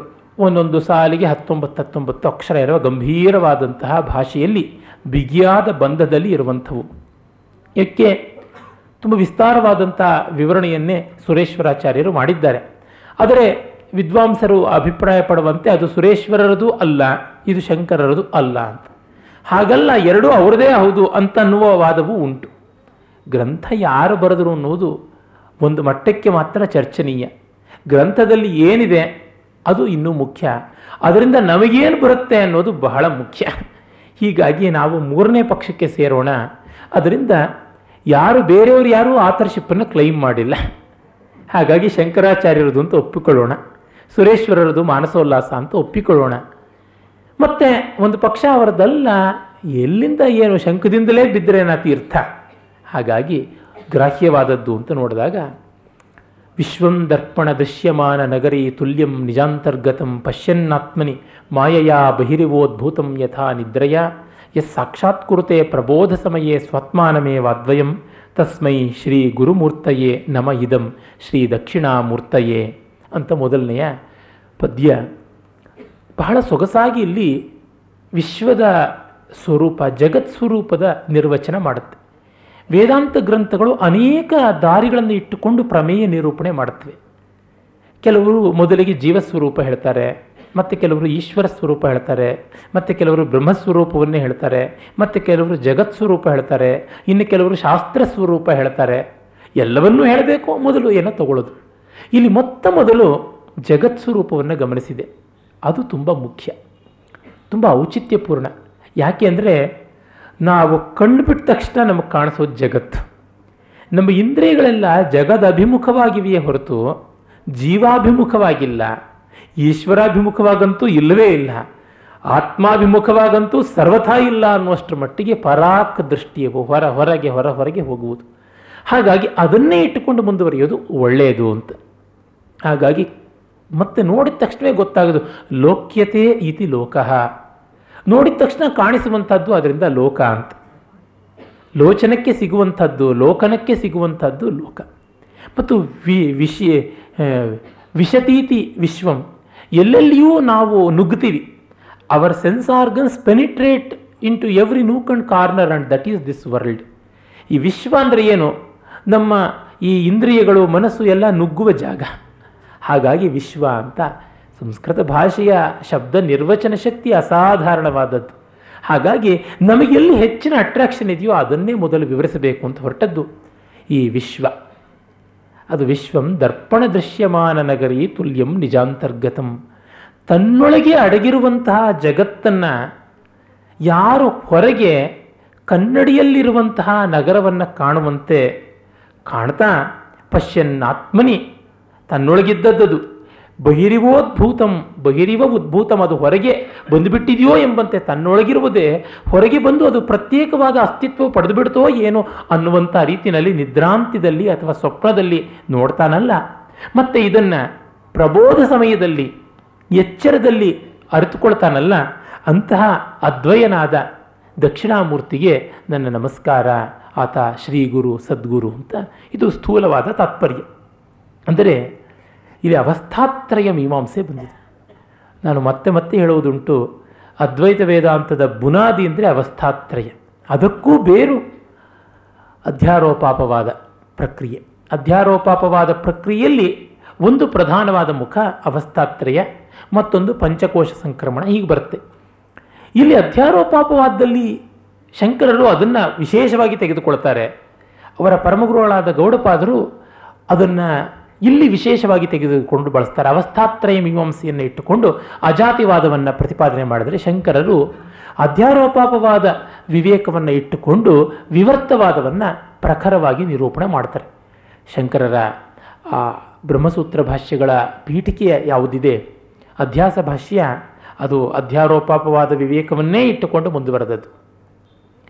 ಇಲ್ಲಿ ಎಚ್ಚರದಲ್ಲಿ ನಾನು ಕಂಡದ್ದು ಕನಸು ಕನಸಿನಲ್ಲಿದ್ದ ಪ್ರಪಂಚ ಎಲ್ಲ ನನ್ನೊಳಗಿತ್ತು, ಆದರೆ ಕನಸು ಕಾಣುವ ಹೊತ್ತಿನಲ್ಲಿ ಅದೆಲ್ಲ ಹೊರಗಿರದು ಅನ್ನುವಂತೆ ಭಾಸವಾಗ್ತಾ ಇತ್ತು ಅಂತ ಎಚ್ಚೆತ್ತಾಗಿ ತಿಳ್ಕೊಳ್ತಾನೆ. ಹಾಗೆ ಎಚ್ಚರದಲ್ಲಿರುವ ಪ್ರಪಂಚ ಕೂಡ ಕಾಣುವ ಪ್ರಪಂಚವು ಮತ್ತೊಂದು ದೀರ್ಘ ಸ್ವಪ್ನದ ಭಾಗ. ತುರಿಯಕ್ಕೆ ಬಂದಾಗ ಇದು ಗೊತ್ತಾಗುತ್ತೆ. ಅಂದರೆ ಅವಸ್ಥೆಗಳನ್ನು ನಾನು ಅನುಭವಿಸ್ತಾ ಇದ್ದೇನೆ ಹೊರತು ನಾನು ಕಳೆದು ಹೋಗ್ತಾ ಇಲ್ಲ ಅಂತ ತಿಳ್ಕೊಳ್ತಾನೆ. ಐ ಆಮ್ ಟ್ರಾನ್ಸೆಂಡಿಂಗ್ ದಿ ಅವಸ್ಥಾಸ್ ಹಾಗಾಗಿ ಇವನ್ನೆಲ್ಲ ಅನುಭವಿಸಿದ್ದು ಯಾರು? ಎಚ್ಚರದಲ್ಲಿದ್ದ ನಾನು, ಸ್ವಪ್ನದಲ್ಲಿದ್ದ ನಾನು, ಸುಷುಪ್ತಿಯಲ್ಲಿದ್ದ ನಾನು ಒಬ್ಬನೇ, ಬೇರೆಯವರಲ್ಲ. ಯಾಕೆ? ಅಜ್ಞಾಪಕ ಜ್ಞಾಪಕ ಇದೆ. ಸ್ವಪ್ನದಲ್ಲಿ ನೀವು ಬೇರೆ ಊರಿಗೆ ಹೋಗ್ಬೋದು, ಬೇರೆ ಬೇರೆಯವ್ರನ್ನ ಕಾಣಬಹುದು. ಇದುವರೆಗೂ ನೀವು ಅನುಭವಕ್ಕೆ ಎಟಕಿಸಿಕೊಳ್ಳದ ಘಟನೆಗಳನ್ನು ಕಾಣಬಹುದು. ಅರೆ ಕಾಣ್ತಾ ಇರೋರು ನಾನು ಅಂತ ಗೊತ್ತಿರುತ್ತೆ. ಹಾಗೆ ಗಾಢನಿದ್ರೆಯಿಂದ ಎಚ್ಚೆತ್ತ ಮೇಲೆ ಚೆನ್ನಾಗಿ ನಿದ್ರೆಯನ್ನು ಮಾಡಿದವನು ನಾನು ಅನ್ನುವುದು ಕೂಡ ಮರೆಯೋದಿಲ್ಲ. ಇನ್ನು ಯಾರೋ ಮಾಡಿದ ನಿದ್ರೆ ಅಂತ ನಮಗೆ ಅನಿಸೋಲ್ಲ. ಹಾಗಾಗಿ ಎಚ್ಚರದಲ್ಲಿ ಇದನ್ನು ಈ ಜಗತ್ತನ್ನು ಅನುಭವಿಸ್ತಾ ಇರೋದು ನಾನು, ಸ್ವಪ್ನದ ಜಗತ್ತನ್ನು ಅನುಭವಿಸೋದು ನಾನು, ಸುಷುಪ್ತಿಯ ಆನಂದವನ್ನು ಅನುಭವಿಸಿದ್ದು ನಾನು ಅಂತ ಇದ್ದಾಗ ಈ ಅನುಭವದಿಂದಲೇ ಗೊತ್ತಾಗುತ್ತೆ ಇದು ನನ್ನ ಕಲ್ಪನೆ. ಯಾಕೆಂದರೆ ದಟ್ ಈಸ್ ಎಕ್ಸ್ಟ್ರಾಪೊಲೇಷನ್ ಸ್ವಪ್ನದಲ್ಲಿ ನನ್ನ ಒಳಗೆ ಮನಸ್ಸಿನಲ್ಲಿಯೇ ಕಂಡದ್ದು ಎಲ್ಲ ಹಾಗಾಗಿ ಎಚ್ಚರವೂ ಕೂಡ ಅದೇ ರೀತಿಯಾದದ್ದು. ಕೇವಲ ತರತಮ ಭಾವ ಅಷ್ಟೇ, ಮತ್ತೇನು ಇಲ್ಲ ಅಂತ ಮಾಡ್ಕೊಳ್ತಾನಲ್ಲ. ಹಾಗೆ ವಿಶ್ವವನ್ನೆಲ್ಲ ಒಂದು ಕನ್ನಡಿಯಲ್ಲಿ ಕಂಡ ಪ್ರತಿಬಿಂಬದಂತೆ, ಕನ್ನಡಿಯೊಳಗೆ ಇರೋದೇ ಹೊರತು ಕನ್ನಡಿಯೊಳಗೆ ಕೈ ಹಾಕಿದ್ರೆ ಏನೂ ಸಿಗೋದಿಲ್ಲ. ಮನಸ್ಸಿನಿಂದ ಆದದ್ದು, ಇದು ವಿಕ್ಷೇಪ ರೂಪಿಯಾದದ್ದು, ಮನಸ್ಸಿನ ವಿಕ್ಷೇಪ. It's mere projection of mind ಇದು ಜೀರ್ಣ ಮಾಡಿಕೊಳ್ಳೋದು ಕಷ್ಟ. ಅಯ್ಯೋ, ಈ ಜಗತ್ತು ಈಗ ಹಾಗೆ ಕೇಳುವವರಿಗೆ ಇದರ ಶ್ರವಣಾಧಿಕಾರ ಇಲ್ಲ ಅಂತಷ್ಟೇ. ವೇದಾಂತ ಶ್ರವಣಾಧಿಕಾರ ಯಾರಿಗೆ ಅಂದರೆ, ಅಯ್ಯಯ್ಯೋ, ಹೀಗೆಲ್ಲ ಇದೆಯಾ ಜಗತ್ತು ಈಗ ನಮಗೆ ಒಪ್ಪಿಗೆ ಆಗ್ತಾ ಇಲ್ಲ ಅಂದರೆ, ಹಾಗಿದ್ರೆ ನೀವು ಇದನ್ನು ಕೇಳಬೇಕಾಗಿಲ್ಲಪ್ಪ, ನಿಮಗೋಸ್ಕರ ಅಲ್ಲ ಅಂತ. ಯಾರೋ ಸಂಗೀತ ಕಚೇರಿಗೆ ಹೋದಾಗ ಮಂದ್ರದಲ್ಲಿ ಹಾಡ್ತಾ ಇದ್ದರೆ ಯಾಕ್ರಿ ಹಾಗೆ ಗೊಗ್ಗರ ಧ್ವನಿಯಲ್ಲಿ ಮಾಡ್ತಾ ಇದ್ದೀರಾ? ಸ್ವಲ್ಪ ಮೇಲಕ್ಕೆ ಬನ್ನಿ ಅಂತಂದರೆ ನಿನಗೆ ಈ ಸಂಗೀತ ಕೇಳುವ ಅಧಿಕಾರ ಇಲ್ಲ ಅಂತ ಕಳಿಸ್ಬೇಕಾಗತ್ತೆ. ನೃತ್ಯಕ್ಕೆ ಹೋಗಿದ್ದಾಗ ಒಂದೇ ಏಕಾಹಾರ್ಯ ಅಂತ ಒಂದೇ ವೇಷವನ್ನು ಹಾಕಿಕೊಂಡು ಎಲ್ಲ ಕೃಷ್ಣಂದು ಮಾಡೋದು, ಕಂಸಂದು ಮಾಡೋದು, ಅರ್ಜುನಂದು ಮಾಡೋದು ಮಾಡ್ತಾ ಇದ್ದರೆ ಇದೇನು ಅರ್ಥ ಇದೆಯಾ? ಅಂತಂದರೆ ನಿನಗೆ ನೃತ್ಯದ ವ್ಯಾಕರಣ ಗೊತ್ತಿಲ್ಲಪ್ಪ. ನೀನು ಸ್ವಲ್ಪ ನಾಟಕಗಳನ್ನು ನೋಡಿ ಪಳಗಿಬಿಟ್ಟು ಬಾ. ರಿಯಲಿಸ್ಟಿಕ್ ಆದ ಆರ್ಟನ್ನು ನೋಡಿ ಅನುಭವಿಸಿ ಆಮೇಲಿಂದ ಐಡಿಯಲಿಸ್ಟಿಕ್ ಆದ ಆರ್ಟಿಗೆ ಬಾ ಅಂತ ಹೇಳಬೇಕು. ಹಾಗೆ ಶಂಕರರ ಗೀತಾಭಾಷ್ಯದ ಕರ್ಮಯೋಗದಲ್ಲಿ ತುಂಬ ಚೆನ್ನಾಗಿ ಹೇಳ್ತಾರೆ ಕಸ್ಯೇಯಂ ಅವಿದ್ಯಾ ಪೃಚ್ಛತಸ್ತವೈವ. ಯಾರಿಗೆ ಇದು ಅವಿದ್ಯೆ? ಕೇಳ್ತಾ ಇದೆಯಲ್ಲ ಯಾರಿಗೆ ಅಂತ? ನಿನಗೆ ಅದು ಅಂತ. ಹಾಗಾಗಿ, ಯಾ, ಏನು ಹೀಗ ಇದೆ? ನಿಮಗೆ ಇನ್ನೂ ಪೂರ್ಣವಾಗಿ ವೇದಾಂತ ಶ್ರವಣಾಧಿಕಾರ ಬಂದಿಲ್ಲ ಅಂತ ಹೇಳಬೇಕು. ಶ್ರವಣಾಧಿಕಾರ ಹೇಗೆ ಬರುತ್ತೆ? ಕರ್ಮಾನುಷ್ಠಾನದಿಂದ ತನ್ಮೂಲಕ ಚಿತ್ತಶುದ್ಧಿ ಒದಗಿ, ಭಕ್ತಿ ಇತ್ಯಾದಿಗಳಿಂದಾಗಿ ಚಿತ್ತ ಆರ್ದ್ರವಾಗಿ ನಾಲ್ಕು ಚತುಷ್ಟಯಗಳು ಅಂತ ಏನು ಕರೀತಾರೆ? ಸಾಧನ ಚತುಷ್ಟಯಗಳು. ಅವುಗಳು ಸಿದ್ಧವಾದ ಮೇಲೆ ಕೇಳಬೇಕು. ನೀವು ಮೊದಲೇನೆ ಈಗ ಹೋಗ್ಬಿಟ್ಟಿದ್ರುವೆ ಐವುಂಡಗಳನ್ನು ಕಲಿತಾ ಇದ್ದಾನೆ ಸಂಸ್ಕೃತದಲ್ಲಿ. ರಾಮ ರಾಮೋ ರಾಮಃ ಹೋಗ್ಬಿಟ್ಟು ಭಟ್ಟಿ ಕಾವ್ಯವನ್ನು ತಿರ್ಸ್ಕೊಂಡು ನೋಡೋದಕ್ಕೆ ಶುರು ಮಾಡಿ ಅರ್ಥವಾಗಲಿಲ್ಲ ಅಂದರೆ, ಇಲ್ಲಪ್ಪ, ಇನ್ನೊಂದು ಹತ್ತು ವರ್ಷ ನೀನು ಮಣ್ಣು ವ್ಯಾಕರಣದಲ್ಲಿ ಆಮೇಲೆ ಭಟ್ಟಿ ಕಾವ್ಯ ಓದುವಂಥ ಶಕ್ತಿ ಬರುತ್ತೆ ಅಂತ ಅನ್ನಬೇಕಾಗತ್ತೆ. ಆ ರೀತಿ ಜಗತ್ತೂ ಕೂಡ ಸ್ವಪ್ನದ ಒಂದು ಎಕ್ಸ್ಟೆನ್ಷನ್ ಅಂತಂದರೆ ಸ್ವಲ್ಪ ನಂಬುವುದು ಕಷ್ಟ. ನಂಬಬೇಕು ಅಂತಲ್ಲ ಇದನ್ನು, ಅನುಭವಿಸಬೇಕು. ಅನುಭವಿಸ್ಬೇಕಾದ್ರೆ ನಮ್ಮ ಅನುಭವಗಳನ್ನೆಲ್ಲ ಪ್ರಶ್ನೆ ಮಾಡಿಕೊಳ್ಳಬೇಕು. ಸಾವಧಾನದಿಂದ, ದೀಕ್ಷೆಯಿಂದ, ತದೇಕಾವಧಾನದಿಂದ ನಮ್ಮ ಅನುಭವ ಏನು ಅಂತ ನಾವು ನೋಡ್ತಾ ಬರಬೇಕು. ಏನದು? ಈಗ ಗೋಖಲೆ ಇನ್ಸ್ಟಿಟ್ಯೂಟ್ ಅನ್ನೋದರ ಹೆಸರೇ ಕೇಳದೇ ಇದ್ದವರಿಗೆ, ಅವರ ಜಗತ್ತಿನಲ್ಲಿ ಗೋಖಲೆ ಇನ್ಸ್ಟಿಟ್ಯೂಟ್ ಇದೆಯೋ ಇಲ್ಲವೋ ಅಂದರೆ ಇಲ್ಲ. ಈ ಎನ್ ಆರ್ ಕಾಲನಿಯಲ್ಲಿ ಬಿ ಎಂ ಎಸ್ ಕಾಲೇಜಿನ ಮುಂದಿನ ಈ ಬಸವನಗುಡಿಯ ಬುಲ್ ಟೆಂಪಲ್ ರೋಡ್ನಲ್ಲಿ ಬಸವಣ್ಣನ ಗುಡಿಯ ರಸ್ತೆಯಲ್ಲಿ ಈ ಒಂದು ಸಂಸ್ಥೆ ಅನ್ನೋದಿಲ್ಲ, ಅವ್ರ ಪಾಲಿಗೆ ಈ ರಸ್ತೆನೇ ಇಲ್ಲ. ಹಾಗಾಗಿ ಅವರ ಪ್ರಪಂಚ ಅದು. ಅದರಿಂದ ಏನಾದ್ರು ಅವ್ರಿಗೆ ತೊಂದರೆ ಇತ್ತೆ, ಖಂಡಿತ ತೊಂದರೆ ಇಲ್ಲ. ಹಾಗಾಗಿ ನಮ್ಮ ನಮ್ಮ ಅರಿವಿಗೆ ಏನು ಬರುತ್ತದೆಯೋ ಅದನ್ನು ನಾವು ಪ್ರಪಂಚ ಅಂತ ತಗೋತಾ ಇದ್ದೀವಿ ಹೊರತು ಇರವಿಗೆ ಇರುವುದೆಲ್ಲ ಪ್ರಪಂಚ ಅಂತ ನಾವು ತೆಗೆದುಕೊಂಡಿಲ್ಲ. ಹಾಗಾಗಿಯೇ ಪ್ರಪಂಚವನ್ನು ನಾವು ಮನಸ್ಸಿನ ಮೇಲೆ ನಾವು ಗಮನಿಸ್ತಾ ಇದ್ದೀವಿ ಹೊರತು ಕೇವಲ ಪೂರ್ಣವಾದ ಜ್ಞಾನದ ಮೇಲೆ ಅಲ್ಲ ಅನ್ನುವುದು ಮೊದಲನೆಯ ಶ್ಲೋಕದಲ್ಲಿ ಕಾಣುವಂಥದ್ದು. ಅದನ್ನು ನಾವು ಎಚ್ಚೆತ್ತಾಗ ಸ್ವಪ್ನ ಸ್ವಪ್ನ ಅಂತ ಕಾಣ್ತೀವಿ. ಹಾಗೆ ಈ ದೀರ್ಘ ಸ್ವಪ್ನದಿಂದ ಎಚ್ಚೆತ್ತಾಗ ಗೊತ್ತಾಗುತ್ತೆ. ಆ ಎಚ್ಚರವನ್ನು ತುರಿಯ ಅಂತ ಕರೆದು ತುರಿಯ ಅಂದರೆ ನಾಲ್ಕನೆಯ ಅವಸ್ಥೆ ಅಂತಲ್ಲ. ಈ ಮೂರೂ ಅವಸ್ಥೆಗಳು ನನ್ನದಲ್ಲ ಅಂತ ತಿಳ್ಕೊಂಡ ಸ್ಥಿತಿ. ಅದು ಹೇಗೆ ಅಂತಂದರೆ ನೀರು ದ್ರವ ರೂಪದಲ್ಲಿ ಇರುತ್ತೆ ಘನ ರೂಪದಲ್ಲಿ ಇರುತ್ತೆ ಅನಿಲ್ ರೂಪದಲ್ಲಿಯೂ ಇರುತ್ತೆ. ಆದರೆ ನೀರು ಇದಕ್ಕಿಂತ ಬೇರೆಯಾ? ವಾಟರ್ ಅನ್ನುವ ಕಾನ್ಸೆಪ್ಟ್ ರೂಪದಿಂದ ಬೇರೆ. ಆದರೆ water cannot but exist in one of these forms. ಅದು ನೀರಾಗಿ ಕಾಣಿಸಬೇಕು, ಇಲ್ಲ ಮಂಜುಗಡ್ಡೆಯಾಗಿ ಕಾಣಬೇಕು, ಇಲ್ಲ ಆವಿಯಾಗಿರಬೇಕು, ಅದಲ್ಲದೆ ಬೇರೆ ಇಲ್ಲ. ಹಾಗೆಯೇ ನಾವು ಎಚ್ಚರದಲ್ಲಿಯೋ, ಸ್ವಪ್ನದಲ್ಲಿಯೋ, ಸುಷುಪ್ತಿಯಲ್ಲಿಯೋ ನಮ್ಮ ಅಸ್ತಿತ್ವವನ್ನು ಭಾವಿಸ್ತಿರ್ತೀವಿ. ಅದಲ್ಲ. ಬಿಟ್ಟದಲ್ಲೇ ಏನೂ ಇಲ್ಲ. ಆದರೆ ಇದಲ್ಲದೆಯೂ ನಾವು ಬೇರೆ ಆಗಿದ್ದೀವಿ. ಅಂದರೆ ಮಂಜುಗಡ್ಡೆಯೇ ನೀರಲ್ಲ, ಹರಿಯುವುದೇ ನೀರಲ್ಲ, ಹಬೆಯೇ ನೀರಲ್ಲ. ಎಚ್ ಟು ಅನ್ನುವಲ್ಲಿ ನಾವು ಮಂಜುಗಡ್ಡೆನೂ ಗಮನಿಸ್ತಾ ಇಲ್ಲ, ಯಾವುದೂ ಗಮನಿಸ್ತಾ ಇಲ್ಲ, ಏನೂ ಗಮನಿಸ್ತಿಲ್ಲ. ಆ ಅರ್ಥದಲ್ಲಿ ತುರಿಯ ಅಂತ ಹೇಳುವಂಥದ್ದು. ಅದನ್ನು ಮೊದಲನೆಯ ಶ್ಲೋಕದಲ್ಲಿ ಜಗತ್ ಸ್ವರೂಪವನ್ನು ಹೇಳ್ತಾ ಈ ಜಗತ್ತು ಮನಸ್ಸಿನ ವಿಕ್ಷೇಪ. ಅನ್ನುವುದರಿಂದಲೇ ಅವಸ್ಥಾತ್ರಯ ಪ್ರಕ್ರಿಯೆಯ ಮೂಲಕ ಜಗತ್ತಿನ ಪರಮಾರ್ಥ ಏನು ಅಂತ ತಿಳ್ಕೊಳ್ಳಿ ಅಂತಂದರು. ಜಗತ್ತಿನ ಪರಮಾರ್ಥ ಇಲ್ಲ ಅನ್ನುವುದಷ್ಟೆ. ಅದು ಹೇಗೆ? ಜಗತ್ತು ನಾಮರೂಪಾತ್ಮಕವಾಗಿ ಮಾತ್ರ ಮಿಥ್ಯೆ, ಬ್ರಹ್ಮಾತ್ಮಕವಾಗಿ ಅಲ್ಲ. ತುಂಬ ಜನಕ್ಕೆ ಜಗತ್ತು ಮಿಥ್ಯ ಅಂದಾಗ ಅದ್ವೈತ ವೇದಾಂತಗಳು ಕೆಲವು ಮಾಡುವ ಅನರ್ಥವೂ ಅದೇನೆ. ಜಗತ್ತು ಸರ್ವತಾ ಮಿಥ್ಯ ಅಂತ ಹೇಳ್ತಾರೆ. ಜಗತ್ತು ನಾಮರೂಪಾತ್ಮಕವಾಗಿ ಮಿಥ್ಯೆಯೇ ಹೊರತು ಬ್ರಹ್ಮಾತ್ಮಕವಾಗಿ ಸತ್ಯ. ನಾಮರೂಪಾತ್ಮಕವಾಗಿ ಮಿಥ್ಯೆ, ಬ್ರಹ್ಮಾತ್ಮಕವಾಗಿ ಸತ್ಯ ಅಂದರೆ ಏನರ್ಥ? ಅಂದರೆ ಜಗತ್ತಿನ ವಾಸ್ತವವನ್ನು ನಾವು ಗ್ರಹಿಸಿದಾಗ ಅದು ಇದ್ದೇ ಇರುತ್ತೆ. ಆದರೆ ನಮಗದು ಡಿಸ್ಟರ್ಬ್ ಮಾಡೋದಿಲ್ಲ. ನಾವು ನಮ್ಮ ಮೂಗಿನ ನೇರಕ್ಕೆ ಜಗತ್ತು ನೋಡಿದಾಗ ನಾಮರೂಪಾತ್ಮಕವಾಗಿ ಕಾಣುತ್ತೆ. ಅಂದರೆ ಬಯಾಸ್ಡ್ ಆಗಿ ಜಗತ್ತು ನೋಡ್ತೀವಲ್ಲ, ಆ ದೃಷ್ಟಿ ತಪ್ಪು, ಅದು ಮಿಥ್ಯೆ. ಆಗ ಕಂಡುಬರುವಂಥ ಫೀಡ್ಬ್ಯಾಕ್ ಮಿಥ್ಯೆ. ಹಾಗಲ್ಲದೆ ಅನ್ಬಯಾಸ್ಡ್ ಆಗಿ ನೋಡುವಂಥದ್ದು ಮಿಥ್ಯೆ ಅಲ್ಲ. ಒಬ್ಬ ಹೆಂಗಸನ್ನು ಹೆಂಗಸು ಅಂತ ನೋಡುವುದಂಥದ್ದು ಪರಮಾರ್ಥ ದೃಷ್ಟಿ.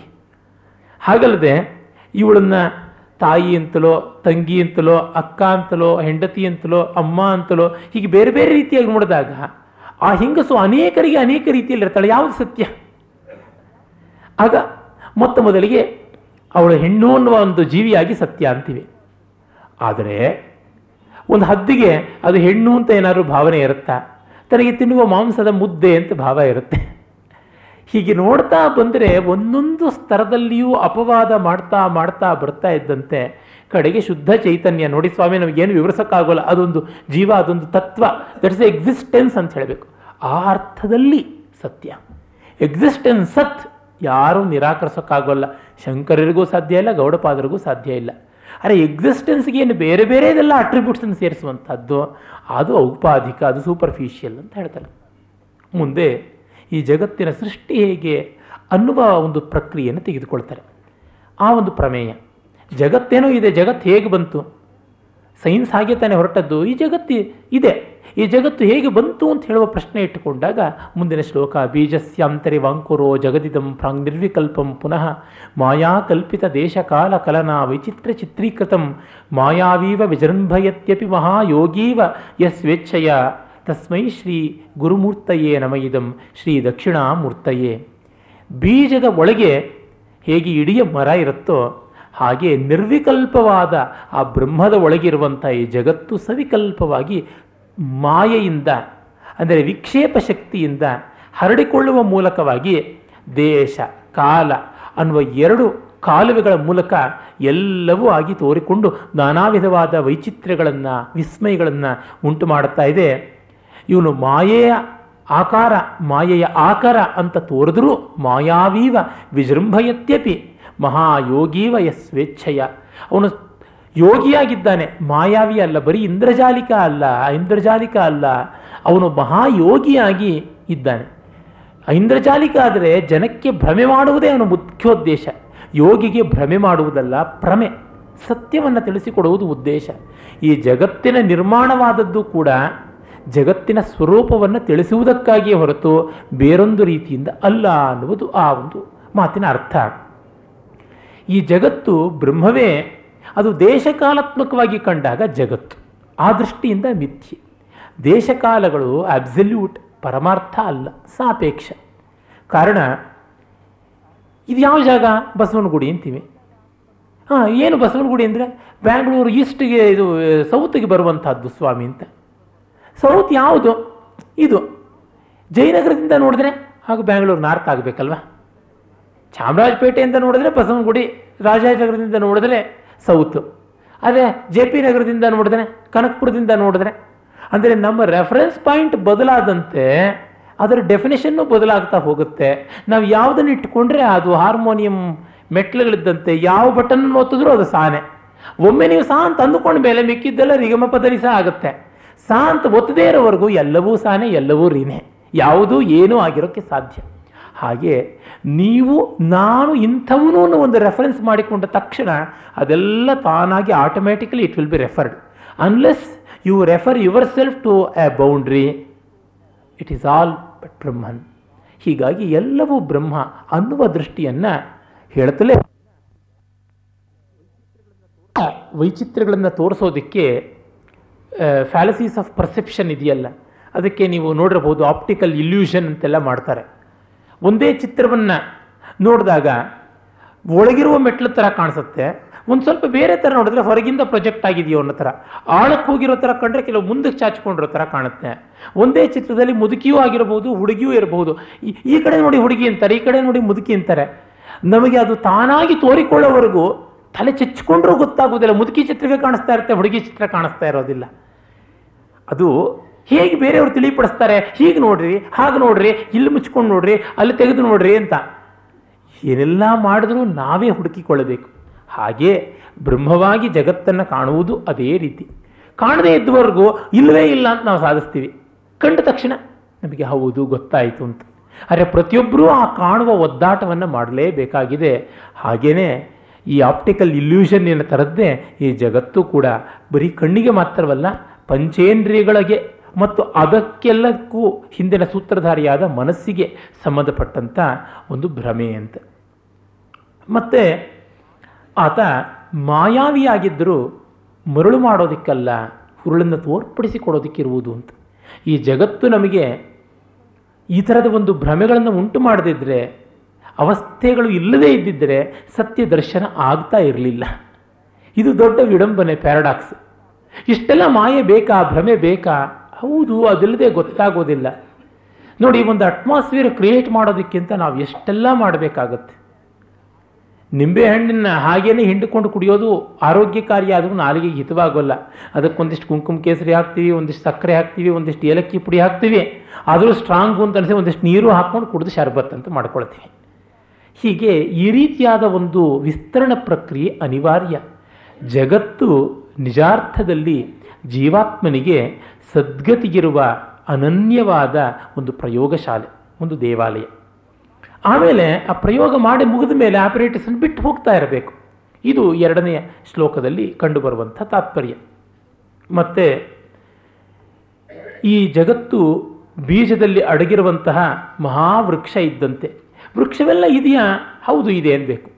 ಇದೆಯೇ? ವೃಕ್ಷವಾಗಿ ಇಲ್ಲ. ವೃಕ್ಷದ ಸತ್ವವಾಗಿ ಇದೆ ಅಂತಂತೀವಿ. ನೂರು ರೂಪಾಯಿ ನೋಟನ್ನು ತೋರಿಸಿ ಇದರೊಳಗೆ ನೂರು ರೂಪಾಯಿಗಳು ಯಾವುದು ಇದೆ, ಮೇಲೆ ಹಾಕಿದೆಯಲ್ಲ? ಹಾಗಲ್ಲ, ಈ ನೂರು ರೂಪಾಯಿಂದ ಒಂದೊಂದು ರೂಪಾಯಿ ನೋಟನ್ನು ಕಿತ್ತೋಕ್ ಸಾಧ್ಯವ ಅಂದರೆ? ನೋಡಿಪ್ಪ, ಬ್ಯಾಂಕಿಗೆ ತೊಗೊಂಡೋಗಿ ಕೊಡಿ. ನೂರು ರೂಪಾಯಿ ಕಾಯಿನ್ಸ್ ಕೊಡ್ತಾರೆ, ನೂರು ರೂಪಾಯಿ ಬೇಕಾದ್ರೆ ನೋಟುಗಳು ಕೊಡ್ತಾರೆ, ಆ ತರಹ ಇದೆ. ಹಾಗೆ ಇದರೊಳಗೆ ಹರಿದರೆ ಹರಿಯೋಕ್ಕೆ ಹೋದರೆ ನಿಮಗೆ ಸಿಗೋದಿಲ್ಲ. ಆ್ಯಸ್ ವ್ಯಾಲ್ಯೂ ಇದೆ but not as fact Brahma is not a fact it is a value ಸಚ್ಚಿದಾನಂದ ಒಂದು ಮೌಲ್ಯವೇ ಹೊರತು ಅದು ವಾಸ್ತವ ಅಲ್ಲ. ವಾಸ್ತವ ದೇಶಕಾಲಾಧೀನವಾಗಿರುವುದು. ಹಾಗಾಗಿ ವಾಸ್ತವ ವಿಕಾರ, ಮೌಲ್ಯ ಅವಿಕಾರಿ, ಮೌಲ್ಯ ನನ್ನ ಎಕ್ಸಿಸ್ಟೆನ್ಸ್, ಅರೆ ವಾಸ್ತವ ನನ್ನ ವಿಕ್ಷೇಪ. ಈ ದೃಷ್ಟಿಯಿಂದ ನಾವು ಕಾಣಬೇಕು ಅಂತ. ಮೂರನೇ ಶ್ಲೋಕದಲ್ಲಿ ಈಶ್ವರ ಸ್ವರೂಪವನ್ನು ಹೇಳೋದಕ್ಕೆ ಬರುತ್ತೆ. ಯಸ್ಯೈವ ಸ್ಫುರಣಂ ಸದಾತ್ಮಕಮಸತ್ಕಲ್ಪಾರ್ಥಗಂ ಭಾಸತೆ, ಸಾಕ್ಷಾತ್ ತತ್ವಮತೀತಿ ವೇದವಚಸ. ಯೋ ಬೋಧಯತ್ಯಶ್ರಿತಾನ್ ಯಸ್ಸಾಕ್ಷಾತ್ಕರಣ ಯತ್ಸಾಕ್ಷಾತ್ಕರಣಾತ್ ಭವೇನ್ನ ಪುನರಾವೃತ್ತಿರ್ಭವಾಂಭೋನಿದವು ತಸ್ಮೈ ಶ್ರೀ ಗುರುಮೂರ್ತಯೇ ನಮ ಇದಂ ಶ್ರೀ ದಕ್ಷಿಣಾಮೂರ್ತಯೇ. ಯಾರ ಸ್ಫುರಣೆಯು ಸದಾತ್ಮಕವು. ಸತ್ ಸ್ವರೂಪವಾದದ್ದು. ಮತ್ತು ಅದು ಅಸತ್ಕಲ್ಪಾರ್ಥಗಂ ಭಾಸತೆ. ಅದನ್ನು ನೋಡುವುದಕ್ಕೆ ಅಸತ್ತಾಗಿ ತೋರುತ್ತದೆಯೋ, ಮತ್ತು ಸಾಕ್ಷಾತ್ತಾಗಿ ತತ್ವಮಸಿ ಮೊದಲಾದ ವೇದವಾಕ್ಯಗಳಿಂದಲೇ ಆ ಜಿಜ್ಞಾಸುಗಳಾದ ಉಪಾಸಕರಿಗೆ, ಶಿಷ್ಯರಿಗೆ ಬೋಧಿತವಾಗುತ್ತದೆಯೋ? ಮತ್ತು ಯಾವುದರ ಸಾಕ್ಷಾತ್ಕಾರದಿಂದಲೇ ಈ ಸಂಸಾರ ಸಾಗರದಲ್ಲಿ ಪುನರ್ಜನ್ಮ, ಪುನರಾವೃತ್ತಿ ಇರುವುದಿಲ್ವೋ ಅಂತಹ ಜ್ಞಾನಸ್ವರೂಪಿಯಾದ ಸದ್ಗುರು ದಕ್ಷಿಣಾಮೂರ್ತಿಗೆ ನಮಸ್ಕಾರ ಅಂತ. ಅಂದರೆ, ಈ ಈಶ್ವರ ಈ ಜಗತ್ತಿನ ಹಿಂದಿರುವ ಶಕ್ತಿ ಮತ್ತಿನ್ನೇನೂ ಅಲ್ಲ. ಆತ ಸತ್ ಆತನನ್ನು ಗಮನಿಸದೆ ಬಿಟ್ಟಾಗ ಮಿಕ್ಕಿದ್ದೆಲ್ಲ ಅಸತ್ತಾಗಿ ತೋರುತ್ತೆ. ಚಿತ್ರವನ್ನು ಬರೆದಿರುವಂತಹ ಹಾಳೆ ನಮಗೆ ಕಾಣಿಸ್ತಿಲ್ಲ. ಆದರೆ ಹಾಳೆ ಇಲ್ಲದೆ ಇದ್ದರೆ ಚಿತ್ರವೇ ಇರೋದಕ್ಕೆ ಸಾಧ್ಯ ಇಲ್ಲ. ಆ ರೀತಿಯಲ್ಲಿ ನೀವೀಗ ಚಿತ್ರದಲ್ಲಿ ಆದರೂ ಬಣ್ಣ ಅನ್ನೋದೊಂದು ಪ್ರತ್ಯೇಕವಾಗಿ ನೋಡಬಹುದು. ಈ ಶಿಲ್ಪ ನೋಡಿದ್ರೆ ನಿಮಗೆ ಗೊತ್ತಾಗುತ್ತೆ. ಕಲ್ಲಿನಲ್ಲಿಯೇ ಶಿಲ್ಪ ಇರುವಂಥದ್ದು. ಕಲ್ಲು ಬಿಟ್ಟರೆ ಶಿಲ್ಪದಲ್ಲಿ ಇನ್ನೇನೂ ಇಲ್ಲ. ಆದರೆ ಇದು ತಲೆ, ಇದು ಕೈ, ಇದು ಕಾಲು, ಇದು ಕಿರೀಟ, ಇದು ವಸ್ತ್ರ ಅಂತೆಲ್ಲ ಅಂತೀವಿ. ಹಾಗಾಗಿ ನೀವು ಶಿಲ್ಪವನ್ನು ಕಾಣುವಾಗ ಶಿಲೆ ಕಾಣಿಸೋಲ್ಲ. ಶಿಲೆಯನ್ನು ಕಾಣುವಾಗ ಶಿಲ್ಪ ಕಾಣಿಸೋಲ್ಲ. ಶಿಲೆಯನ್ನು ಕಂಡವನಿಗೆ ಶಿಲ್ಪ ಕಾಣದೆ ಹೋಗೋಲ್ಲ. ಆದರೆ ಶಿಲ್ಪವನ್ನು ಮಾತ್ರ ಕಾಣುವವನಿಗೆ ಶಿಲೆ ಮರೆತು ಹೋಗುವಂಥ ಸಾಧ್ಯತೆ ಉಂಟು. ಜಗತ್ತನ್ನು ಮಾತ್ರ ಕಂಡವನಿಗೆ ಜಗದಂತರ್ಯಾಮಿಯಾದ ಈಶ್ವರನ ಭಾವನೆ, ಭಾನ ಕಾಣದೆ ಹೋಗ್ಬೋದು. ಆದರೆ ಈಶ್ವರನನ್ನು ಕಂಡವನಿಗೆ ಜಗತ್ತು ಕಾಣದೇ ಇರುವುದಕ್ಕೆ ಸಾಧ್ಯವೇ ಇಲ್ಲ. ಇದು ಏನ್ರಿ A is equal to B ಆದರೆ B is not equal to A Ishwara ಜಗತ್ತೇ ಹೌದು ಆದರೆ ಜಗತ್ತು ಈಶ್ವರ ಅಲ್ಲ. ಇದು ಬಹಳ ಪ್ಯಾರಡಾಕ್ಸಿಕಲ್ ಆದಂಥ ಒಂದು ಈಕ್ವೇಶನ್ನು ಆ ತರಹ ಇರುವಂಥವನು ಈಶ್ವರ, ತತ್ವಮಸಿ ಅನ್ನುವ ಉಪದೇಶ ವಾಕ್ಯಾದಿಗಳಿಂದ ಗೋಚರವಾಗುವಂಥವನು. ತತ್ವಮಸಿಯ ಅರ್ಥವನ್ನು ಹೇಳಿದನಲ್ಲ. ತತ್ವ ಆ ದೇವದತ್ತನೇ ಈ ದೇವದತ್ತ ಅಂದರೆ ಎರಡು ದೇವದತ್ತರಿದ್ದಾರಾ? ಇಲ್ಲ.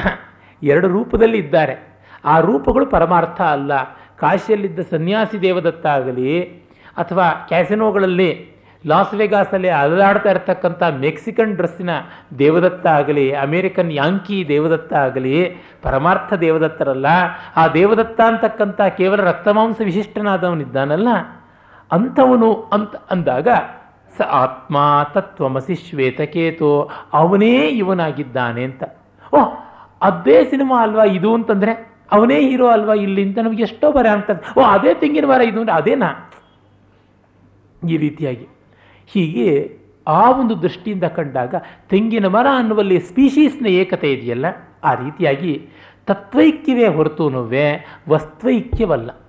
ವಸ್ತು ಅನ್ನೋದೇನೆ ದೇಶಕಾಲಾಧೀನತೆ. ತತ್ವ ಮಾತ್ರ ದೇಶಕಾಲಕ್ಕೆ ಅನಧೀನವಾದದ್ದು, ಸ್ವತಂತ್ರವಾದದ್ದು. ಅಂಥ ಒಂದು ತತ್ವಮಸಿ ಎನ್ನುವುದು ಉಪದೇಶ ವಾಕ್ಯ ಗುರು ಶಿಷ್ಯನಿಗೆ ಹೇಳುವಂಥದ್ದು. ಅದ ಅಂಥದ್ದನ್ನು ಮನನ ಮಾಡಿ, ಶ್ರವಣ ಮಾಡಿ, ಮನನ ಮಾಡಿ ನಿಧಿಧ್ಯಾಸನ ಮಾಡುವುದರ ಮೂಲಕವಾಗಿ ನಮಗೆ ತಿಳುವಳಿಕೆ ಬರುತ್ತೆ. ಆಗ ಹುಟ್ಟೇ ಒಂದು ಆಕಸ್ಮಿಕ ಒಂದು ತೋರಿಕೆ ಅಂತ ಆದಮೇಲೆ, ಸಾವು ಮತ್ತೂ ಒಂದು ತೋರಿಕೆ ಅಂತ ಗೊತ್ತಾಗುತ್ತೆ. ಇವೆರಡೂ ಕೂಡ ನಿಜವಾದ ಆರಂಭ, ನಿಜವಾದ ಅಂತ್ಯ ಅಲ್ಲ. ಅವು ಎರಡೂ ಒಂದೊಂದು ಕಾಮಗಳಷ್ಟೇ ಅಂತ ಗೊತ್ತಾದ ಮೇಲಿಂದ ಒಂದು ಸೆಂಟೆನ್ಸ್ನಲ್ಲಿ ಎಷ್ಟು ಕಾಮ ಬಂದರೂ ನಮಗೇನು ಚಿಂತೆ ಇಲ್ಲ ಅಂತ ನಾವು ವೀತ ಕಾಮರಾಗ್ತೀವಿ. ಈ ದೃಷ್ಟಿಯಿಂದ ಈ ಮೂರನೆಯ ಶ್ಲೋಕ, ಈಶ್ವರ, ಈಶ್ವರನ ಮೂಲಕವಾಗಿ ಈಶ್ವರಾನುಗ್ರಹದಿಂದ ಉಂಟಾಗುವ ಜ್ಞಾನದ ಬಗ್ಗೆ ಹೇಳುತ್ತೆ. ತಥಾಪ್ಯನುಗ್ರಹಾದೇವ ತರುಣೇಂದು ಶಿಖಾಮಣೆ, ಅದ್ವೈತ ವಾಸನಾ ಪುಂಸಾಂ ಅವಿರ್ಭವತಿ ನಾಣ್ಯಥಾ ಅಂತ ಅಪ್ಪೈ ದೀಕ್ಷಿತರು ಹೇಳುವುದುಂಟು. ಈಶ್ವರಾನುಗ್ರಹದಿಂದ ಬರಬೇಕು ಅಂತ. ಈಶ್ವರಾನುಗ್ರಹ ಅನ್ನೋದು ಕರ್ಮ ಭಕ್ತಿಗಳ ಪರಿಪಾಕದಿಂದ ಉಂಟಾಗುವಂಥದ್ದು ಅಂತ. ಮುಂದಿನ ನಾಲ್ಕನೆಯ ಶ್ಲೋಕಕ್ಕೆ ನಾವು ಹೋದಾಗ, ಇಂದ್ರಿಯ ಜ್ಞಾನ ಅಥವಾ ವಿಷಯ ಜ್ಞಾನ ಹೇಗೆ, ಇಂದ್ರಿಯಗಳ ಮೂಲಕ ವಸ್ತುಗಳ ಜ್ಞಾನ ಹೇಗಾಗುತ್ತೆ ಅನ್ನುವುದನ್ನು ಹೇಳುತ್ತೆ. ನೋಡಿ, ಮೊದಲನೇ ಶ್ಲೋಕದಲ್ಲಿ ಜಗತ್ತು, ಎರಡನೇ ಶ್ಲೋಕದಲ್ಲಿ ಜಗತ್ ಸೃಷ್ಟಿ, ಮೂರನೇದ್ರೊಳಗೆ ಈಶ್ವರ ಹೇಳಿದ ಮೇಲೆ, ಈ ಜೀವಕ್ಕಿನ್ನೂ ಬಂದಿಲ್ಲ. ಈ ಜಗತ್ತು ನಮಗೆ ಹೇಗೆ ತಿಳಿಯಲ್ಪಡುತ್ತೆ ಅನ್ನುವುದು ಹೊರಗಿನ ಜಗತ್ತು ನಮಗೆ ಹೇಗೆ ತಿಳಿಯುತ್ತೆ ಅನ್ನೋದರಿಂದ ನನ್ನ ಜೀವಸ್ವರೂಪಕ್ಕೆ ಬರುವಂಥದ್ದು. ಅದರಲ್ಲಿ ನಾನಾ ಛಿದ್ರ ಘಟೋದರ ಸ್ಥಿತ ಮಹಾದೀಪ ಪ್ರಭಾ ಭಾಸ್ವರಂ ಜ್ಞಾನಂ ಯಸ್ಯ ತು ಚಕ್ಷುಷ ಚಕ್ಷುರಾಧಿಕರಣ ದ್ವಾರ ಬಹಿಸ್ಪಂದತೆ ಜಾನಾಮೀತಿ ತಮೇವ ಭಂತ ಮನುಭಾತ್ಯೇತತ್ ಸಮಸ್ತಂ ಜಗತ್ತಸ್ಮೈ ಶ್ರೀ ಗುರುಮೂರ್ತಯೇ ನಮ ಇದಂ ಶ್ರೀ ದಕ್ಷಿಣಾಮೂರ್ತಯೇ ಅಂತ ಆ ಶ್ಲೋಕ. ಒಂದು ಮಡಿಕೆ ಗಡಿಗೆ ಅದಕ್ಕೆ ಅನೇಕ ರಂಧ್ರಗಳು ಅದನ್ನು ಒಂದು ದೀಪದ ಮೇಲೆ ಕವಚಿ ಹಾಕಿಬಿಟ್ರೆ ಎಲ್ಲ ರಂಧ್ರಗಳ ಮೂಲಕವೂ ಬೆಳಕು ಹೊರಬರ್ತಾ ಇರುತ್ತೆ.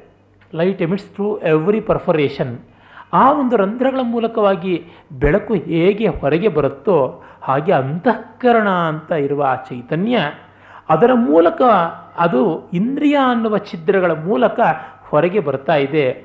ಹಾಗಾಗಿ ನಮ್ಮ ಅಂತಃಕರಣವು ಇಂಟರ್ನಲ್ ಆರ್ಗನ್ ಅಂದರೆ ಯಾವುದು ಮನಸ್ಸು, ಬುದ್ಧಿ, ಚಿತ್ತ, ಅಹಂಕಾರ ಅನ್ನುವ ಈ ಅಂತಃಕರಣ ಚತುಷ್ಟಯ ಅಂತೀವಿ, ಆ ಒಂದು ಮನಸ್ಸೇ ಇಂದ್ರಿಯಗಳ ಮೂಲಕವಾಗಿ, ಆಯಾ ಇಂದ್ರಿಯಗಳ ಮೂಲಕ ಕಿವಿ ಕಣ್ಣು, ಮೂಗು, ಬಾಯಿ, ನಾಲಿಗೆಗಳಿಂದ ಹೊರಕ್ಕೆ ಬಂದು ವಿಷಯಗಳನ್ನು ಸ್ಪರ್ಶಿಸಿ, ವಿಷಯಗಳ ಆಕಾರವನ್ನು ಹೊಂದಿ, ಮತ್ತೆ ವಾಪಸ್ ಹೋಗಿ ಒಳಕ್ಕೆ ನೆಲೆ ನಿಂತಾಗಲೇ ಅದರ ವಿಷಯ ಜ್ಞಾನವಾಗುತ್ತೆ ಅಂತ. ಹೇಗೆ ಒಂದು ಕಾಲುವೆಯಲ್ಲಿ ಹರಿತಾ ಇರುವಂತಹ ನೀರು ಆಯಾ ಪಾತಿಗಳಿಗೆ, ಗದ್ದೆಗಳಿಗೆ ಬಂದಾಗ ಗದ್ದೆ ಪೂರ್ತಿ ತುಂಬಿಕೊಂಡು ಗದ್ದೆಯ ಆಕಾರ ಆಗುತ್ತೆ. ಪಾತಿ ಪೂರ್ತಿ ತುಂಬಿಕೊಂಡು ಪಾತಿಯ ಆಕಾರ ಆಗುತ್ತೋ ಹಾಗೆ ಮನಃಪ್ರವಾಹವು ಇಂದ್ರಿಯ ದ್ವಾರ ಹರಿದು ಆಯಾ ವಿಷಯಗಳ, ಆಯಾ ಪದಾರ್ಥಗಳ ಒಳಹೊರಗನ್ನು ತುಂಬಿಕೊಂಡು ತದಾಕಾರವಾಗಿ ಮತ್ತೆ ವಾಪಸ್ ಬರುತ್ತವೆ ಅಂತ. ಇದನ್ನೇ ವೃತ್ತಿ ಅಂತ ಕರೀತಾರೆ ಅದ್ವೈತದಲ್ಲಿ. ವೃತ್ತಿ ಅಂತಂದರೆ cycle of mind the whole perception is nothing but different cycles of the same mind ಹಾಗಾಗಿ ಮನಸ್ಸಿನ ವೃತ್ತಿ ಅಂತಂದರೆ ವರ್ತನೆ, ಚಟುವಟಿಕೆ. ಅದರ ಮೂಲಕವೇ ಈ ಜಗತ್ತು ನಮಗೆ ಗೋಚರವಾಗುವಂಥದ್ದು. ಮತ್ತು ಈ ಎಲ್ಲವನ್ನ ನಾನು ತಿಳ್ಕೊಳ್ತಾ ಇದ್ದೀನಿ ಅಂತ ಹೇಳ್ತೀನಲ್ಲ, ಆ ನಾನೇ ನಿಜವಾದ ನಾನು. ಆದರೆ ಈ ತಿಳ್ಕೊಳ್ತಾ ಇರ್ತಕ್ಕಂಥ ಜಗತ್ತಿದೆಯಲ್ಲ, ಅದು ನನ್ನದೇ ವಿಕ್ಷೇಪ. ನನ್ನ ಮನಸ್ಸಿನದೇ ತಿಳುವಳಿಕೆ, ಅದರದ್ದಾದ ತಿಳುವಳಿಕೆ ಅಲ್ಲ ಅನ್ನುವಂಥ ಭಾವ ಬರುತ್ತೆ. ಇದನ್ನು ತಿಳುವಳಿಕೆ ಮಾಡಿಕೊಡುವಂಥ ಗುರುವಾದ ದಕ್ಷಿಣಾಮೂರ್ತಿಗೆ ನಮಸ್ಕಾರ ಅಂತ, ಹೊರಗಿನ ಜಗತ್ತು ಅಂತ ನಾವು ಏನು ಕಾಣ್ತಾ ಇದ್ದೀವಿ, ಅದು ನಮ್ಮ ಮನಸ್ಸಿನ ದುರ್ಬೀನಿನಿಂದ ಕಾಣಲ್ಪಡ್ತಾ ಇರ್ತಕ್ಕಂಥದ್ದು. ನಮ್ಮಲ್ಲಿ ರಾಗದ್ವೇಷಗಳಿದ್ದರೆ ಅದರೊಳಗೆ ಕೂಡ ಪ್ರ, ಪ್ರತಿಫಲಿಸುತ್ತೆ. ನಮ್ಮೊಳಗೆ ಇಲ್ಲ ಅಂದರೆ ಅದರೊಳಗೆ ಇಲ್ಲ. ಈಗ, ಹಸಿವಾದವನಿಗೆ ತಿಂಡಿಗಳ ಅಂಗಡಿ ಮುಂದೆ ನಿಂತಾಗ ಆ ತಿಂಡಿಗಳು ಕಾಣಿಸುವ ರೀತಿಗೂ ಹಸಿವೆ ಇಲ್ಲದೆ ಇದ್ದವನು ನೋಡುವಾಗ ಅದು ಕಾಣುವ ರೀತಿಗೂ ವ್ಯತ್ಯಾಸ ಇಲ್ಲವೇ? ನನಗೆ ಈರುಳ್ಳಿ ಕಾಣುವ ರೀತಿಗೂ, ಮತ್ತಿನ್ಯಾವುದಾದ್ರೂ ಈರುಳ್ಳಿ, ರಸಿಕನಿಗೆ ಈರುಳ್ಳಿ ಕಾಣುವ ರೀತಿಗೂ ಅಗಾಧವಾದ ವ್ಯತ್ಯಾಸ ಇಲ್ಲವೇ? ಹಸಿವೆ ಆಗಿದ್ದರೂ ಕೂಡ. ಹೀಗೆ ನಮ್ಮ ಮನೋಧರ್ಮವೇ ಆಯಾ ವಸ್ತುಗಳಲ್ಲಿ ಪ್ರತಿಫಲಿಸುವುದರಿಂದ ವಸ್ತುಗಳ ಜ್ಞಾನ ಇಲ್ಲ. ಆಗ್ತಾ ಇರುವುದೆಲ್ಲ ನಮ್ಮ ಮನಸ್ಸಿನ ವಿಕ್ಷೇಪ. ಹಾಗೇನಲ್ಲ, ವಸ್ತುವುದು ತೋರ್ತಾ ಇಲ್ವೇ ಒಂದಿಷ್ಟು ಅಂತ. ನಿಮ್ಮ ಸ್ಥೂಲ ವ್ಯಾಪಾರಕ್ಕೆ ಅಷ್ಟು ಸಾಕಾಗುತ್ತೆ. ಅರೆ ಸೂಕ್ಷ್ಮ ವ್ಯಾಪಾರಕ್ಕೆ ಹೋದಾಗ ಅದು ಸಾಕಾಗೋಲ್ಲ ಅಂತ. ಬಂಗಾರ ತೂಗುವ ತಕ್ಕಡಿಗೆ ಇರಬೇಕಾದಂಥ ಪ್ರಿಸಿಷನ್ನು ಸೌದೆ ಮಂಡಿಯ ಸೌದೆ ತೂಗುವ ತಕ್ಕಡಿಗೆ ಬೇಕಿಲ್ಲ. ದುಬಾರಿ ಕೂಡ ಇಂಪ್ರ್ಯಾಕ್ಟಿಕಲ್ ಆದರೆ ಸೌದೆ ಮಂಡಿ ತಕ್ಕಡಿನಲ್ಲಿ ಬಂಗಾರ ತೂಗೋದಕ್ಕೆ ಸಾಧ್ಯವೇ?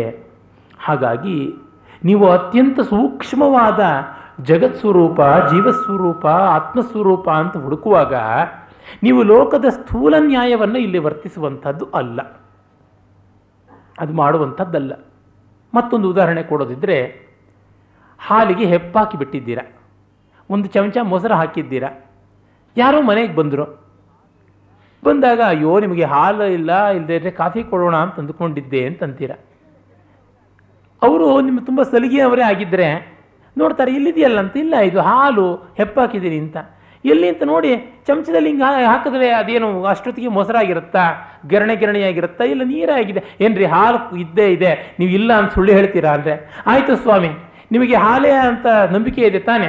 ಆಯಿತು, ನಿಮ್ಮ ಹಠಾನೇ ಗೆಲ್ಲಿ, ನೋಡೋಣ. ಅಂತ ಹೇಳ್ಬಿಟ್ಟು ನಾವು ಅದೊಂದು ಲೋಟ ಬಸ್ಕೊಂಡಿದ್ರೆ, ಒಲೆ ಮೇಲೆ ಇಟ್ಟು ಡಿಕಾಕ್ಷನ್ ಹಾಕಿದ್ರೆ ಆ ಹಾಲು ಒಡೆದು ಕೂತ್ಕೊಂಡಿರುತ್ತೆ. ಗೊತ್ತಾಯ್ತಲ್ಲ? ಮಂಗಳಾರತಿ ಆಯ್ತಲ್ಲ? ಮುಖಕ್ಕೆ ಅಂತಂತೀವಿ.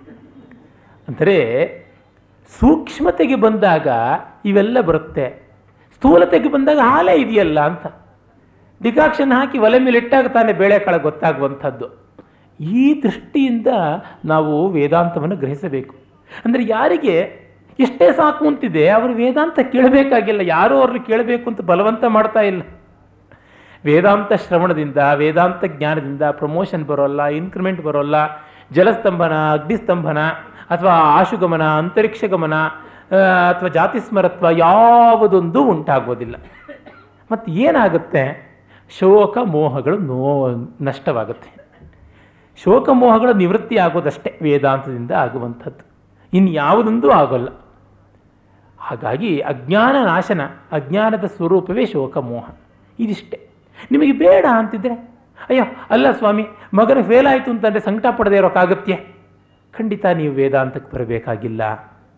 ಹಾಗೆ ಮಗಳಿಗೆ ಫಾರಿನಲ್ಲಿರ್ತಕ್ಕಂಥ ವರ ಅವನು ಗೊತ್ತಾಗಿದ್ದಾನೆ ಗ್ರೀನ್ ಕಾರ್ಡ್ ಇದೆಯಂತೆ ಅಂತಂದರೆ ಸಂತೋಷ ಅಂತ ಸಂತೋಷ ಪಡದೇ ಇದ್ಮೇಲೆ ಇನ್ನೇನು ವೇದಾಂತ? ಹಾಗಿದ್ದರೂ ವೇದಾಂತ ಇಲ್ಲ ನಿಮಗೆ ಅಂತ. ಹಾಗಾಗಿ ವೇದಾಂತಕ್ಕೆ ಅಧಿಕಾರಿಗಳು ಯಾರು? ಈ ಸಂತೋಷ ಮತ್ತು ಈ ದುಃಖ ಇದರೊಳಗೇ ಮುಳುಗೋಗೋದಾ ನಾವು? ಅದೇ ಅನ್ನ, ಅದೇ ಸಾರು, ಅದು ಬಿಟ್ಟು ಬೇರೆ ಏನು ಇಲ್ಲವೇ ಅಂತ ಹೊರಗಡೆ ಹುಡ್ಕೊಳ್ಳೋರಿಗೆ ಹೋಟ್ಲಿರೋದು ಅದೇ ಥರವೇ ವೇದಾಂತವು. ಇದನ್ನು ನಾವು ಗಮನಿಸಬೇಕು. ಐದನೇ ಶ್ಲೋಕಕ್ಕೆ ಮತ್ತೆ ಬರೋಣ. ಅಲ್ಲಿ ಜೀವ ಸ್ವರೂಪವನ್ನು, ಅಂದರೆ ಜೀವದ ಅಜ್ಞಾನದ ಸ್ವರೂಪವನ್ನು ಹೇಳ್ತಾರೆ. ದೇಹಂ ಪ್ರಾಣಮಪೀಂದ್ರಿಯಾಣ್ಯಪಿ ಚಲಾಂ ಬುದ್ಧಿಂಚ ಶೂನ್ಯಂ ವಿದು, ಸ್ತ್ರೀಬಾಲಂಧ ಜಡೋಪಮಾಸ್ತ್ವಮ, ತ್ವಮಹಮಿತಿ ಭ್ರಾಂತ ಭೃಶಂ ವಾದಿನಃ, ಮಾಯಾಶಕ್ತಿ ವಿಲಾಸ ಕಲ್ಪಿತ ಮಹಾ ವ್ಯಾಮೋಹ ಸಂಹಾರಿಣೆ, ತಸ್ಮೈ ಶ್ರೀ ಗುರುಮೂರ್ತಯೇ, ನಮ ಇದಂ ಶ್ರೀ ದಕ್ಷಿಣಾಮೂರ್ತಯೇ. ಈ ದೇಹ, ಪ್ರಾಣ, ಇಂದ್ರಿಯಗಳು ಮತ್ತು ಚಂಚಲವಾದ ಬುದ್ಧಿ ಇವೆಲ್ಲವೂ ಕೂಡ ಶೂನ್ಯ. ಮತ್ತು ಈ ಇದನ್ನೆಲ್ಲ ಕೆಲವರು ಇಲ್ಲ ಅಂತಲೂ ಹೇಳ್ತಾರೆ, ಕೆಲವರು ಪರಮಾರ್ಥವಾಗಿದೆ ಅಂತಾರೆ. ಇವೆರಡೂ ಕೂಡ ತಪ್ಪು. ಪರಮಾರ್ಥವಾಗಿ ಇಲ್ಲ ಅಂತ ಅನ್ನೋದು ತಪ್ಪು. ಬುದ್ಧ ಹೇಳಿದ್ದೊಂದು ಮುಂದೆ ಆದದ್ದು ಒಂದು ಏನೂ ಇಲ್ಲದ ಜಾಗದಲ್ಲಿ ಭ್ರಮೆ ಹುಟ್ಟೋಕ್ಕೆ ಸಾಧ್ಯ ಇಲ್ಲ. ಕತ್ತಲಲ್ಲಿ ಮೋಟ್ ಮರ ಇದ್ದರೆ ನಿಮಗೆ ಭೂತ ಬೇತಾಳದಂತೆ ಕಾಣಿಸುತ್ತೆ. ಒಂದು ಹಗ್ಗ ಇದ್ದರೆ ಹಾವಂತೆ ಕಾಣಿಸುತ್ತೆ. ಏನೂ ಇಲ್ಲ ಅಂದರೆ ನಿಮಗೆ ಅದು ಯಾವ ಭ್ರಮೇನೂ ಉಂಟಾಗೋಕ್ಕೆ ಸಾಧ್ಯ ಇಲ್ಲ.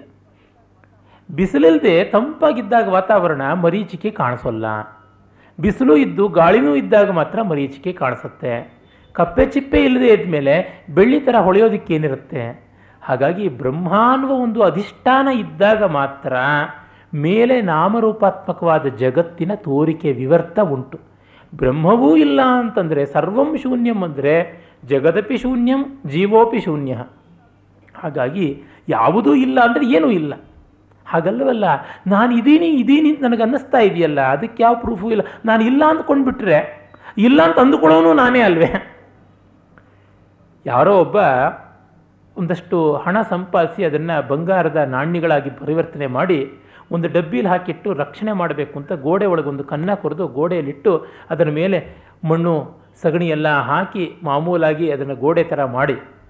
ಆಮೇಲೆ ಅವ್ರಿಗೆ ಯಾರಾದರೂ ಈ ಗೋಡೆಯಲ್ಲಿ ಬಂಗಾರ ಇದೆ ಅಂತ ತಿಳ್ಕೊಂಡು ಕದ್ದುಬಿಟ್ರೆ ಗತಿ ಏನು ಅಂತ, ಇಲ್ಲಿ ಬಂಗಾರ ಖಂಡಿತವಾಗಿ ಇಲ್ಲ ಅಂತ ಬರೆದನಂತೆ. ಮತ್ತೆ ಇನ್ನೊಬ್ಬ ಅದನ್ನು ಗಮನಿಸಿ ಏನೂ ಇರಬೇಕು ಅಂತೇಳಿ ತೆಕ್ಕೊಂಡ. ತಕ್ಕೊಂಡು ಮತ್ತೆ ಗೋಡೆನ ಹಾಗೆ ಸಫ, ಸಫಾಯಿ ಮಾಡ್ದ. ಯಾರು ತಗೊಂಡಿದ್ದೀನಿ ಅಂತ ಕೊಂಡ್ಕೊಂಡ್ಬಿಟ್ರೆ ಇಲ್ಲಿರುವ ಬಂಗಾರವನ್ನು ನಾನು ಖಂಡಿತ ತಗೊಂಡಿಲ್ಲ ಅಂತ ಬರೆದನಂತೆ. ಈ ತರಹ ಇದಲ್ಲ. ಹಾಗಾಗಿ ನಿರಾಕರಣೆ ಮಾಡುವ ನಾನು ನಿರಾಕೃತನಾಗ್ತಾ ಇಲ್ವಲ್ಲ.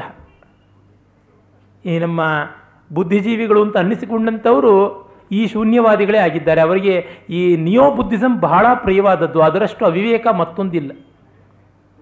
ಏನೂ ಇಲ್ಲ ಏನೂ ಇಲ್ಲ ನಿಹಿಲಿಸಮ್ ನಿಹಿಲಿಸಮ್ ತನ್ನನ್ನು ತಾನು ನೆಗೆಟ್ ಮಾಡ್ಕೊಳಕ್ಕಾಗೋದಿಲ್ವಲ್ಲ?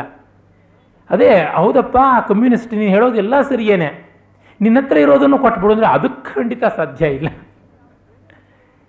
ಕ್ಯಾಪಿಟಲಿಸಮ್ ಯಾವುದು, ಬೇರೆಯವ್ರ ಹತ್ರ ಇರೋದು, ನನ್ನ ಹತ್ರ ಇಲ್ಲದೆ ಇರೋದನ್ನು ಕಿತ್ಕೊಳ್ಳೋದು, ಅದು ಕಮ್ಯುನಿಸಮ್ಮು ನನ್ನ ಹತ್ರ ಇರೋದನ್ನು ಬೇರೆಯವರು ಕಿತ್ಕೊಳ್ಳದೆ ಇರುವಂಥದ್ದೇ ಕಮ್ಯುನಿಸಮ್ ಹೀಗೆ ಈ ರೀತಿಯಾಗಿರುವಂಥ ವಿಪರೀತವಾದ, ಹಾಗೆ ಕೆಲವರು ಹೇಳ್ತಾರೆ ಮತ್ತು ಇನ್ನು ಕೆಲವರು ನಾನು ಸ್ತ್ರೀ, ನಾನು ಪುರುಷ, ನಾನು ಬಾಲಕ, ನಾನು ಕುರುಡ, ನಾನು ಕುಂಟ, ನಾನು ಹೆಡ್ಡ, ಹೆಳವ ಅಂತ ಹೀಗೆಲ್ಲ ಹೇಳ್ಕೊಳ್ತಾರೆ. ಇವೆಲ್ಲ ಮಾಯೆಯೇ. ಈಗ ನಾನು ಕುಂಟ ಅಂತಂದರೆ ಏನು? ನನಗೆ ಕಾಲಿಲ್ಲ ಅಂತ. ಆದರೆ ನೀನು ಯಾರು ಅಂತಂದರೆ ಕಾಲಿಲ್ಲದೆ ಇರೋನೇ ನೀನ? ಅಲ್ಲ. ನಿನ್ನ ನಿದ್ರೆಯಲ್ಲಿ ನಿನಗೆ ಕಾಲಿಲ್ಲ ಅನ್ನೋದು ಅರಿವಾಗಿತ್ತೆ.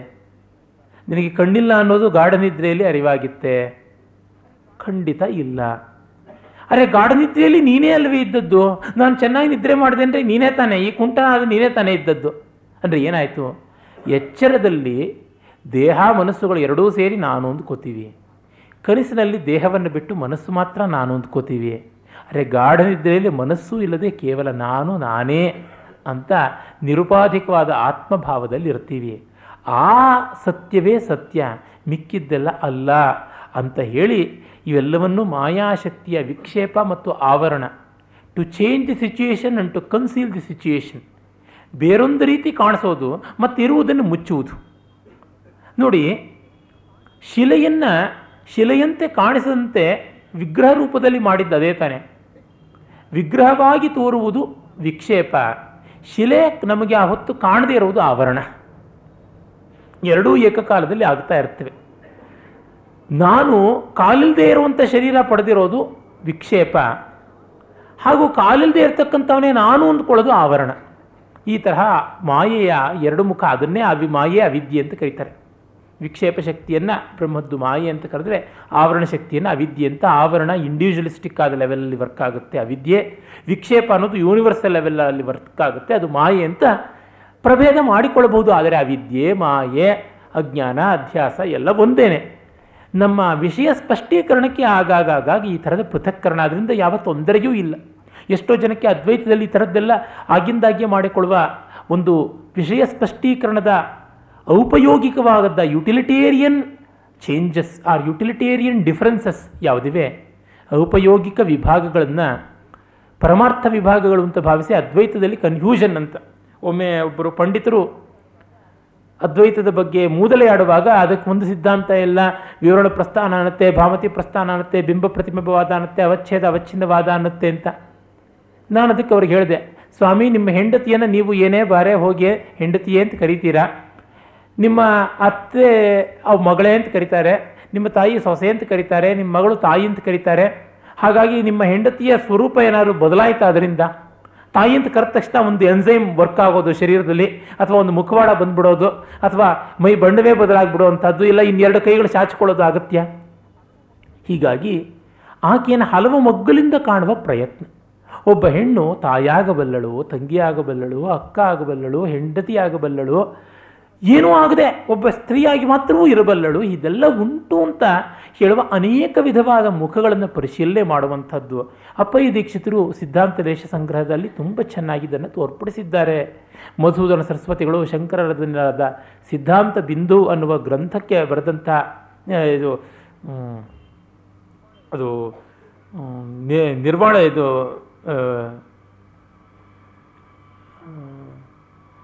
ನಿರ್ವಾಣ ಷಟ್ಕದಂಥದ್ದೇ ಒಂದು ಗ್ರಂಥ ದ ಹತ್ತು ಶ್ಲೋಕಗಳಿವೆ. ಅದಕ್ಕೆ ಸಿದ್ಧಾಂತ ಬಿಂದು ಅಂತ ಹೆಸರಿಟ್ಟು ವ್ಯಾಖ್ಯಾನ ಬರೆದಿದ್ದಾರೆ. ಅಲ್ಲಿಯೂ ಕೂಡ ಕಾಣಿಸುತ್ತೆ ಹೀಗೆ ಬೇಕಾದಂತೆ ತೋರ್ಪಡಿಕೆ ಆಗುವಂಥವೆಲ್ಲ ಪರಮಾರ್ಥವಲ್ಲ ಅಂತ ತಿಳ್ಕೊಂಡಾಗ ಜೀವ ಸ್ವರೂಪ ಆತ್ಮ ಅಂತ ಗೊತ್ತಾಗುತ್ತೆ. ಇಲ್ಲದಿದ್ದರೆ ಜೀವ ಅಂತಂದರೆ ಅವಿದ್ಯಾ ಶಬಲಿತ. ಅವಿದ್ಯೆಯಲ್ಲಿ ಮರೆಯಾದಂಥನ್ನು, ನಾನು ಇಂಥವನು, ಅಂಥವನು ಅಂತ ದೇಶ, ಕಾಲ, ವಸ್ತು, ಕ್ರಿಯೆ. ಸ್ಪೇಸ್ ಟೈಮ್ ಮ್ಯಾಟರ್ ಆ್ಯಕ್ಟಿವಿಟಿ ಈ ನಾಲ್ಕರ ಕವಚದಲ್ಲಿ ಸಿಕ್ಕಾಕೊಂಡಿರ್ತಾನೆ. ವಸ್ತುತಃ ಮ್ಯಾಟರ್ ಆ್ಯಂಡ್ ಆ್ಯಕ್ಟಿವಿಟಿ ಕೂಡ ಸ್ಪೇಸ್ ಟೈಮಿನ ವಿಕ್ಷೇಪ ರೂಪದ್ದೇನೆ. ಇದು ಅಂತ ಅದು ಜೀವಸ್ವರೂಪ ಅಂತ ಹೇಳ್ತಾರೆ. ಆಮೇಲೆ ನಾವು ಆರನೆಯ ಶ್ಲೋಕಕ್ಕೆ ಬರ್ತೀವಿ. ಆರನೆಯ ಶ್ಲೋಕದಲ್ಲಿ ಸ್ವಾತ್ಮಜ್ಞಾನ ಹೇಗಾಗುತ್ತೆ, ಅದರ ರೀತಿ ಹೇಗೆ ಅನ್ನುವುದನ್ನು ಹೇಳೋದಕ್ಕೆ ಹೊರಟಿದೆ. ರಾಹುಗ್ರಸ್ತ ದಿವಾಕರೆಂದು ಸರಿಶೋ ಮಾಯಾ ಸಮಚ್ಛಾದನಾತ್ ಸನ್ಮಾತ್ರ ಕರ್ಣೋಪಸಂಹರಣತೋ. ಯೋಭೂತ್ ಸುಷುಪ್ತ ಪುಮಾನ್ ಪ್ರಾಗಸ್ವಪ್ಸಮಿತಿ ಪ್ರಬೋಧ ಸಮಯೇ ಯಃ ಪ್ರತ್ಯಪಿಜ್ಞಾಯತೆ ತಸ್ಮೈ ಶ್ರೀ ಗುರುಮೂರ್ತಯೇ ನಮಯಿದಂ ಶ್ರೀ ದಕ್ಷಿಣಾಮೂರ್ತಯೇ. ರಾಹುಗ್ರಸ್ತ ದಿವಾಕರೇಂದ್ರ ಸದೃಶಃ. ಸೂರ್ಯ ಅಥವಾ ಚಂದ್ರರಿಗೆ ರಾಹು ಕೇತುಗಳ ಗ್ರಹಣವಾದಾಗ ಹೇಗೋ ಹಾಗೆ ಮಾಯೆಯ ಆಚ್ಛಾದನ ಆಗಿದೆ ರಾಹು ಅಥವಾ ಕೇತು ಸೂರ್ಯರಿಗೆ ಆವೃತವಾಗಿದೆ ಅಂತ ನಮಗನಿಸುತ್ತೆ. ಸೂರ್ಯ ಚಂದ್ರರಿಗೆ ಇಲ್ಲ ವಸ್ತುತಃ. ನಮಗೆ ಹಾಗೆ ತೋರುತ್ತೆ. ಮೋಡ ಮುಚ್ಚಿಕೊಳ್ತು ಅಂತಿವೆ. ಸೂರ್ಯನಿಗೆ ಎಲ್ಲಿ ಮೋಡ ಮುಚ್ಚಿದೆ? ನಮಗೂ ಸೂರ್ಯನಿಗೂ ಮಧ್ಯ ಅಡ್ಡ ಬಂದಿದೆ. Rather we are covered by ಮೋಡ. ಇನ್ನೇನೂ ಅಲ್ಲ. ಹೀಗೆ ನಾನು ಸನ್ಮಾತ್ರ, ಸತ್ ಮಾತ್ರ ರೂಪಿ ಸಚ್ಚಿದಾನಂದ ಸ್ವರೂಪಿ, ಕರ್ಣ ಉಪಸಂಹರಣತಃ, ಈ ಕರ್ಣಗಳು ಇಂದ್ರಿಯಗಳು. ಹೊರಗಿನವು ಇಂದ್ರಿಯಗಳು, ಬಹಿಷ್ಕರಣ ಪಂಚ ಜ್ಞಾನೇಂದ್ರಿಯಗಳು ಅಂತಃಕರಣ ಮನಸ್ಸು. ಅದು ಹನ್ನೊಂದನೇ ಇಂದ್ರಿಯ ಅಂತೀವಿ. ಅಂತರ್ಬಹಿಷ್ಕರಣ, ಒಳಹೊರಗೂ ಓಡಾಟ ಮಾಡುವಂಥದ್ದು ವಾಕು ವಾಕು ಥಾಟ್ ಪ್ರೋಸೆಸ್ಸಲ್ಲಿ ಮನಸ್ಸಿಗೆ ಸೇರುತ್ತೆ, ಆ್ಯಕ್ಷನ್ ಪ್ರೋಸೆಸ್ಸಲ್ಲಿ ನಾಲಿಗೆಗೆ ಸೇರುತ್ತೆ ಅಲ್ವೇ? ಹೀಗಾಗಿ ಅಂತಃಕರಣ, ಬಹಿಷ್ಕರಣ, ಅಂತರ್ಬಹಿಷ್ಕರಣ, ಹೀಗೆ ಹನ್ನೆರಡು ಇಂದ್ರಿಯಗಳು ಅಂತ. ಇನ್ನು ಮಿಕ್ಕದು ಮನಸ್ಸು ಅಂತ ಒಂದು ಪ್ರತ್ಯೇಕ ಮಾಡಿಕೊಂಡು ಬುದ್ಧಿ, ಚಿತ್ತ, ಅಹಂಕಾರ, ಅದು ಮನಸ್ಸಿನ ಕಂಪಾರ್ಟ್ಮೆಂಟ್ ಅದನ್ನು ಸೇರಿಸ್ಕೊಂಡ್ರೆ ಒಟ್ಟು ಹದಿನೈದು. ಈ ಎಲ್ಲವೂ ಕೂಡ ಪಂಚದಶೇಂದ್ರಿಯಗಳನ್ನು ಉಪಸಂಹರಣ ಮಾಡಿಕೊಂಡು ಸುಷುಪ್ತಿಯಲ್ಲಿದ್ದಾಗ ಯಾವುದೂ ಇರಲಿಲ್ಲ. ನ ವಾಗ್ಗಚ್ಚತಿ, ನ ಚಕ್ಷುರ್ಗಚ್ಛತಿ ನೋ ಮನಃ ಅನ್ನುವ ಸ್ಥಿತಿ ಬಂದಿದೆ. ಅವನು ಎದ್ದ ಮೇಲೆ ನಾನು ಎದ್ದಿದ್ದು ಅಂತ ಅಂದುಕೊಳ್ತಾನಲ್ಲ. ಪ್ರಾಕ್ ಅಸ್ವಾಪ್ಸುಂ. ಮುಂಚೆ ನಾನೇ ಅಲ್ಲಿಗೆ ಮಲಗಿದ್ದು ಅಂತ ಪ್ರಬೋಧ ಸಮಯ ಎಚ್ಚೆತ್ತಾಗ ಯ ಪ್ರತ್ಯಭಿಜ್ಞಾಯತೆ ಯಾವನು ಗುರುತಿಸಿಕೊಳ್ತಾನಲ್ಲ. ಆ ಗುರುತಿಸಿಕೊಳ್ಳುವಿಕೆ ಯಾವುದರಿಂದ? ಈ ಆತ್ಮತತ್ವದಿಂದ. ಆ ಗುರುತಿಸಿಕೊಳ್ಳಲ್ಪಟ್ಟಂಥ ತತ್ವವೇ ಆತ್ಮ, ಅದೇ ದಕ್ಷಿಣಾಮೂರ್ತಿ. ಅಂಥದ್ದನ್ನು ಮಾಡಿಕೊಡುವಂಥ ಗುರುವೂ ಅವನೇ. ತನಗೆ ತಾನೇ ಗುರುವಾದಂಥದ್ದು. ಈ ದಕ್ಷಿಣಾಮೂರ್ತಿಗೆ ನಮಸ್ಕಾರ ಅಂತ ಈ ಶ್ಲೋಕದಲ್ಲಿ ತುಂಬ ಚೆನ್ನಾಗಿ ಆತ್ಮಜ್ಞಾನ ಹೇಗಾಗುತ್ತೆ ಅನ್ನೋದನ್ನು ಅವಸ್ಥಾತ್ರಯ ವಿವೇಕದಿಂದ ಹೇಳಿದೆ. ಇದು ಬಹಳ ಮುಖ್ಯ. ಅವಸ್ಥಾತ್ರಯ ವಿವೇಕದಿಂದ ತುಂಬ ಸುಲಭವಾಗಿ ತತ್ವನಿಶ್ಚಯ ಮಾಡಿಕೊಳ್ಳಬಹುದು. ಅತ್ಯಂತ ಉತ್ತಮಾಧಿಕಾರಿಗಳಿಗೆ ಅವಸ್ಥಾತ್ರಯ. ಮತ್ತು ಅತ್ಯಂತ ಶೀಘ್ರದಲ್ಲಿ ಕೂಡ ಅದರ ಪರಿಣಾಮವನ್ನು ಪಡೆಯಬಹುದು. ಮಿಕ್ಕೆಲ್ಲ ಪ್ರಕ್ರಿಯೆಗಳಿಂದ ವಿಳಂಬವಾದರೆ ಅವಸ್ಥಾತ್ರಯದಿಂದ ತುಂಬ ಸುಲಭ. ಮಾತ್ರವಲ್ಲ, ಅವಸ್ಥಾತ್ರಯಕ್ಕಿರುವ ಅನುಕೂಲತೆ ಏನೆಂದರೆ, ನೀವು ಯಾವುದೇ ಗ್ರಂಥದ ಆಧಾರದ ಮೇಲೆ ನಿಲ್ಲಬೇಕಿಲ್ಲ.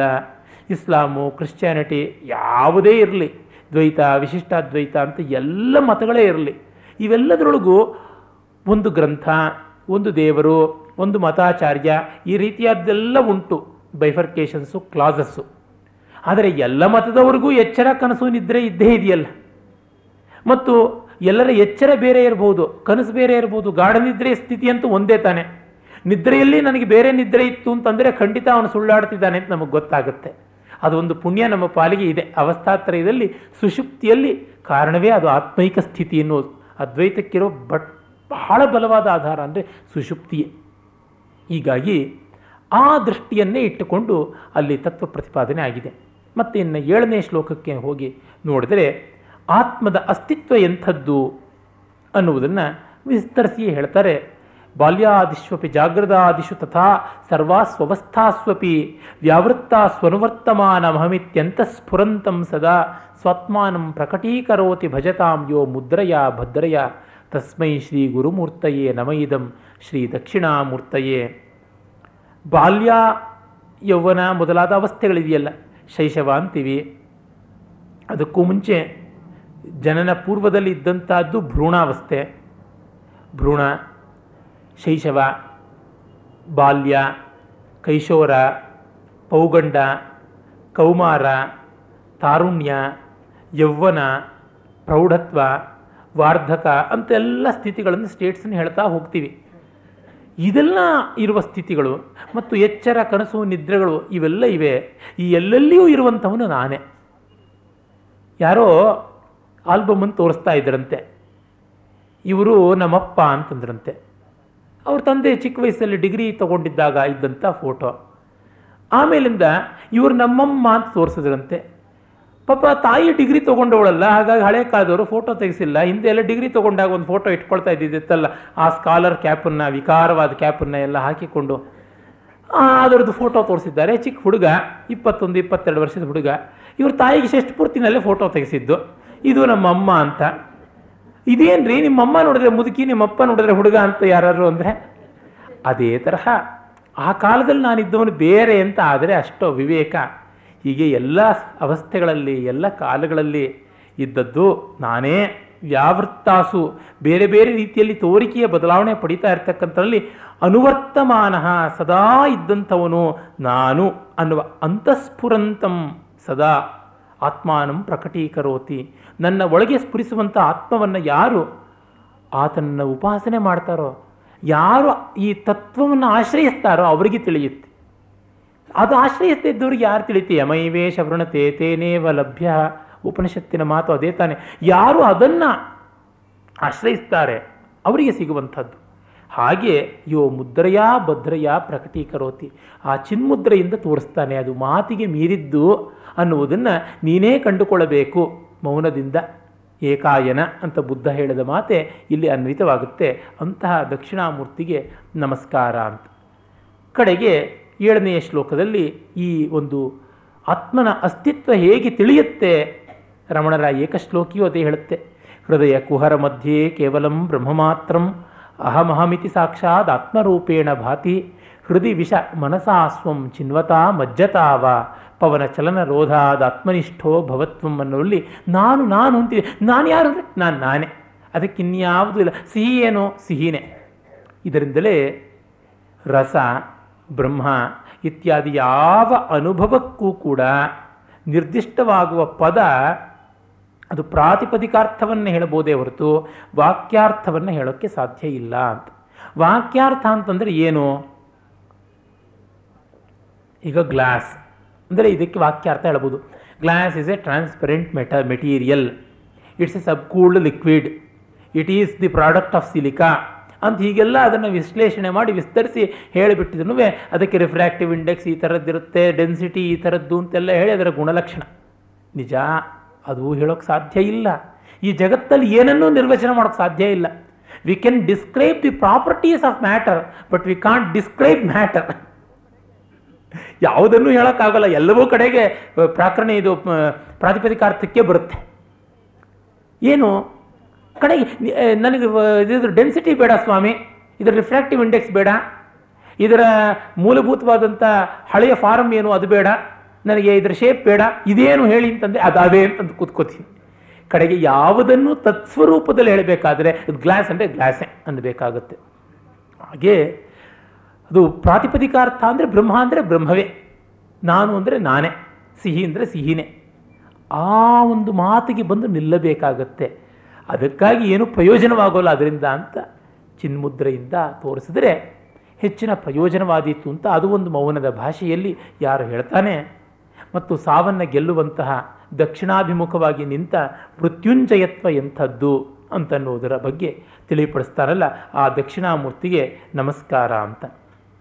ಮುಂದೆ ಎಂಟನೇ ಶ್ಲೋಕದಲ್ಲಿ, ಬ್ರಹ್ಮವೇ ಜೀವಭಾವದಿಂದ ಲೋಕದಲ್ಲಿ ಲೋಕವಾಗಿ, ಲೋಕದಲ್ಲಿ ಇರುವಂಥದ್ದು ಅನ್ನುವುದನ್ನು ತೋರಿಸುವುದು ಎಂಟನೇ ಶ್ಲೋಕ. ವಿಶ್ವಂ ಪಶ್ಯತಿ ಕಾರ್ಯಕಾರಣತೆಯ ಸ್ವಸ್ವಾಮಿ ಸಂಬಂಧತಃ, ಶಿಷ್ಯಾಚಾರ್ಯತೆಯ ತಥೈವ ಪಿತೃಮಾತ್ರಾಧ್ಯಾತ್ಮನ ಭೇದತಃ, ಸ್ವಪ್ನೆ ಜಾಗೃತಿ ವಾ ಯಯೇಶ ಪುರುಷೋ ಮಾಯಾ ಪರಿಭ್ರಾಮಿತಸ್ತಸ್ಮೈ ಶ್ರೀ ಗುರುಮೂರ್ತಯೇ ನಮ ಇದಂ ಶ್ರೀ ದಕ್ಷಿಣಾಮೂರ್ತಯೇ. ಕಾರ್ಯ ಕಾರಣಭಾವ ಬಂದ ತಕ್ಷಣ ವಿಶ್ವ ಬಂತು. ಇದು ಕಾರ್ಯ, ಇದು ಕಾರಣ ಅಂದ ತಕ್ಷಣ. ಹಸು ಹಾಲಿಗೆ ಕಾರಣ. ಹಾಲು ಹಸುವಿನ ಕಾರ್ಯ. ಮಣ್ಣು ಮಡಿಕೆಗೆ ಕಾರಣ. ಮಡಿಕೆ ಮಣ್ಣಿನ ಕಾರ್ಯ.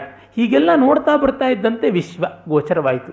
ಎಲ್ಲವೂ ಮಣ್ಣೇ ಆಗಿದ್ದಾಗ ಕಾರಣ ಅಂತ ಏನು ಹೇಳೋಣ? ಕಾರಣ, ಕಾರ್ಯ ಅಂತ ಏನು ಹೇಳೋಣ? ಎಲ್ಲವೂ ನೀರೇ ಆಗಿದ್ದಾಗ ಮಳೆ ಅಂತ ಏನು ಹೇಳೋಣ? ಮೋಡ ಅಂತ ಏನು ಹೇಳೋಣ? ಕಾರ್ಯಕಾರಣ ಭಾವ ಇಲ್ಲ. ಭೇದ ಬಂದಾಗ ಕಾರ್ಯಕಾರಣ ಭಾವ. ಭೇದ ಬರುವುದು ದೇಶಕಾಲಗಳ ಕಲ್ಪನೆಯಿಂದ. ಹೀಗಾಗಿ ಕಾಸೇಷನ್ ಥಿಯರಿ ವರ್ಕ್ ಆಗುವುದು ಟೈಮ್ ಸ್ಪೇಸ್ ಬಂದಾಗ. ಈ ಸೈಂಟಿಸ್ಟ್ಗಳು ಅದನ್ನೇ ಹೇಳೋದು ಬಿಗ್ ಬ್ಯಾಂಗ್ ಅಂತ ಬ್ಯಾಂಗ್ ಆದ ತಕ್ಷಣ ಟೈಮ್ ಹುಟ್ಟಿತು. ಬ್ಯಾಂಕಿಗಿಂತ ಮುಂಚೆ ಬ್ಯಾಂಕಿಗೆ ಕಾರಣ ಏನು? That is foolish to ask because time is the product of big bang ಹಾಗಾಗಿ ಅದಕ್ಕೆ ಮುಂಚೆ ಅಂತ ಅನ್ನುವ ಕಾನ್ಸೆಪ್ಟೇ ಬರೋಕ್ಕೆ ಸಾಧ್ಯ ಇಲ್ಲ. ನಿಮಗೆ ಇರೋದೇ ಒಂದು ಡೈಮೆನ್ಷನ್ ಆದಮೇಲೆ ಅದಕ್ಕೆ ಆಳ ಎಲ್ಲಿ, ಅಗಲ ಎಲ್ಲಿ ಅಂತ ಕೇಳಿದ್ರೆ ಸಾಧ್ಯವೇ ಇಲ್ಲ. ಈಗ ಗಾಳಿಗೆ ಆಕಾರ ಎಲ್ಲಿ ಅಂತ ಕೇಳುವಂತೆ ಆಗಿಬಿಡುತ್ತೆ. ಹಾಗಾಗಿ ಕಾಲವೇ ಇಲ್ಲದೇ ಇದ್ದಾಗ ಕಾಲದಿಂದ ಉಂಟಾಗುವ ಕಾರ್ಯಕಾರಣ ಭಾವ, ದೇಶದಿಂದ ಉಂಟಾಗುವ ಕಾರ್ಯಕಾರಣ ಭಾವಕ್ಕೆ ಏನು ಹೇಳೋಣ? ಕಾರ್ಯಕಾರಣ ಭಾವವನ್ನು ಕ್ರಿಯೆ ಅಂತ ನೋಡಿದಾಗ ಕಾಲ, ದ್ರವ್ಯರೂಪವಾಗಿ ಪರಿಣಾಮ ಅಂತ ನೋಡಿದಾಗ ದೇಶಗಳು ತಾನೇ ತಾನಾಗಿ ಉಂಟಾಗುತ್ತವೆ. ಅವೆಲ್ಲಕ್ಕೂ ಅತೀತವಾದ ಸ್ಥಿತಿ ಬ್ರಹ್ಮದ್ದು, ಅದು ನಮ್ಮ ಸ್ವರೂಪ. ಹಾಗಾಗಿ ಇದು ಮಾಡಿಕೊಂಡ ತಕ್ಷಣ ಎಲ್ಲ ಬಂದು ಸೇರಿಕೊಳ್ಳುತ್ತೆ. ತಾನು, ಅಂದರೆ ಸ್ವಾಮಿ, ಸೇವಕ, ತಂದೆ, ತಾಯಿ, ಪಿತೃ, ಮಾತೃ, ಶಿಷ್ಯ, ಆಚಾರ್ಯ ಎಲ್ಲ ಕೂಡ ಭ್ರಮೆಗಳು ಉಂಟಾಗುತ್ತಾ ಬರುತ್ತವೆ. ನಿನ್ನೆವರೆಗೂ ನಾನು ಸ್ಕೂಲಿಗೆ ಸೇರಿಲ್ಲ ಅಲ್ಲಿವರೆಗೂ ಅವ್ರು ಯಾರೋ? ಇವತ್ತಿಂದ ಅವ್ರು ನನ್ನ ಮೇಷ್ಟ್ರು. ಸ್ಕೂಲ್ ಬಿಟ್ಟ ಮೇಲೆ ನನಗೆ ಮೇಷ್ಟ್ರಲ್ಲ ಗುರು ಅಂತ ಗೌರವ ಇಟ್ಕೊಂಡಿರ್ಬೋದು ಈ ಕಾಲದವ್ರು ಎಲ್ಲಿ? ಎಷ್ಟೋ ಬಾರಿ ಗುರುಗಳಿಗೆ ಅನುಭವ ಆಗುವುದುಂಟು. ನಾವು ಈ ರಸ್ತೆಯಲ್ಲಿ ಬರ್ತಾ ಇದ್ದರೆ ನಾವು ಇನ್ನೊಂದು ಕ್ಲಾಸ್ ತಗೋತಾ ಇರ್ತೀವಿ, ಅವನ ಕ್ಲಾಸಿಗೆ ತಗೊಂಡಿಲ್ಲ ಆದರೆ ಒಂದೇ ಇನ್ನೂ ನಮ್ಮ ಕಾಲೇಜ್ ಸ್ಟೂಡೆಂಟ್ ಆಗಿದ್ದಾನೆ ಅಂದರೂ ನಮ್ಮನ್ನು ನೋಡಿದ್ರೆ ತಿರುಗಿಸ್ಕೊಂಡು ಹೋಗ್ತಾ ಇರ್ತಾನೆ. ಎಷ್ಟು ಬಾರಿ ಹೇಳೋದು ನಿಮ್ದೇನು ಒಂದು ಸೆಷನಲ್ ಮಾರ್ಕ್ಸ್ ಹತ್ತು ಇಪ್ಪತ್ತು ಅಷ್ಟೇ ತಾನೇ, ಹೋಗ್ರಿ ಪರವಾಗಿಲ್ಲ, ನಾವು ಯೂನಿವರ್ಸಿಟಿಲೇ ರಿಪೇರಿ ಮಾಡಿಸ್ಕೊಳ್ತೀವಿ ಅಂತ. ಹೀಗಾಗಿ ಇವರು ಇನ್ನೊಂದು ಅದ್ವೈತವನ್ನು ಸಾಧಿಸ್ತಾ ಇದ್ದಾರೆ. ಹಾಗಾಗಿ ಶಿಷ್ಯ ಚಾರ್ಯತೆಯ ತಥೈವ ಪಿತೃಮಾತ್ಯಾಧ್ಯಾತ್ಮನ ಭೇದತಃ, ಪರಮೇಶ್ವರ ಭಟ್ರದೊಂದು ಜೋಕ್ ಇದೆಯಲ್ಲ. ಅಮ್ಮ ಮೈಸೂರಲ್ಲಿ ಹುಟ್ಟಿದ್ದು ಅಪ್ಪ, ಭೋಪಾಲಲ್ಲಿ ಹುಟ್ಟಿದ್ದು, ನಾನು ಡೆಲ್ಲಿಲಿ ಹುಟ್ಟಿದ್ದು, ಅರೆ ನಾವೆಲ್ಲ ಯಾವಾಗ ಹುಟ್ಟು ಸೇರಿದ್ದು ಅಂತ ಮಗ ಕೇಳಿದ್ನಂತೆ. ಹಾಗೆ ಪಿತೃ, ಮಾತೃ ಇತ್ಯಾದಿ ಸಂಬಂಧಗಳು, ಸ್ವಪ್ನೇ ಜಾಗೃತಿ ವಾಯ ಯೇಷ ಪುರುಷೋ ಮಾಯಾ ಪರಿಭ್ರಾಮಿತ. ಕನಸಿನಲ್ಲಾಗಲಿ, ಎಚ್ಚರದಲ್ಲಾಗಲಿ ಇರುವಂಥದ್ದು ಇದೆಲ್ಲ ಒಂದೇ ಆತ್ಮವೇ. ಎಲ್ಲ ರೀತಿಯ ಬೇರೆ ಬೇರೆ ಭೇದ ಪಡ್ಕೊಂಡಿದ್ದು. ಹಾಗಾಗಿ ಜೀವರೂಪದಿಂದ ಇದ್ದಾಗ ಮನುಷ್ಯ, ಪ್ರಾಣಿ, ಪಕ್ಷಿ ಇತ್ಯಾದಿ ಜಡರೂಪದಿಂದ ಇದ್ದಾಗ ಜಗತ್ತು. ಹೀಗೆ ಎಲ್ಲ ಒಂದೇ ಆಗಿರುವಂಥದ್ದು. ಕಾರ್ಯರೂಪದಿಂದ ಇದ್ದಾಗ ಕಾಲ, ದ್ರವ್ಯರೂಪದಿಂದ ಇದ್ದಾಗ ದೇಶ ಅಂತ ಆದಂಥದ್ದು ಅನ್ನುವುದನ್ನು ತನ್ಮೂಲಕವಾಗಿ ಮೊದಲಿಗೆ ಯಾವುದು ಈ ಒಂದು ಜಗತ್ ಸ್ವರೂಪ ಅಂತ ತೋರಿಸಿದ್ರಲ್ಲ. ಈ ಜಗತ್ತೆಲ್ಲ ಬ್ರಹ್ಮವೇಪ್ಪ ಆಗಿರೋದು ಅಂತ ಕಡೆಗೆ ಹೇಳ್ತಾರೆ. ಮೊದಲು ನನ್ನಿಂದಲೇ ಎಲ್ಲ ಆದದ್ದು ವಿಕ್ಷೇಪ ಮಾತ್ರ ಅಂತಂದರು. ಈಗ ಬ್ರಹ್ಮದಿಂದಲೇ ಆದದ್ದು ಎಲ್ಲ ಅಂತ ಎಂಟನೇ ಶ್ಲೋಕದಲ್ಲಿ ಹೇಳಿದರು. ಹೀಗೆ ಅನಾದ್ಯನಂತತೆಯನ್ನು ಜೀವದಿಂದ ಈ ಜಗತ್ತು, ಜೀವವೇ ಆತ್ಮ, ಆತ್ಮದಿಂದ. ಮತ್ತು ಈ ಜಗತ್ತೆಲ್ಲ ಬ್ರಹ್ಮದ ವಿಕ್ಷೇಪ ಅಂತ ಹೀಗೆ ತೋರಿಸ್ತಾ ಸಮನ್ವಯವನ್ನು ಕಲ್ಪಿಸ್ತಾರೆ. ಇನ್ನು ಒಂಬತ್ತನೆಯ ಶ್ಲೋಕಕ್ಕೆ ನಾವು ಬಂದರೆ ಇದು ಇಲ್ಲಿಯವರೆಗೆ ಹೇಳಿದ್ದು ತತ್ವ.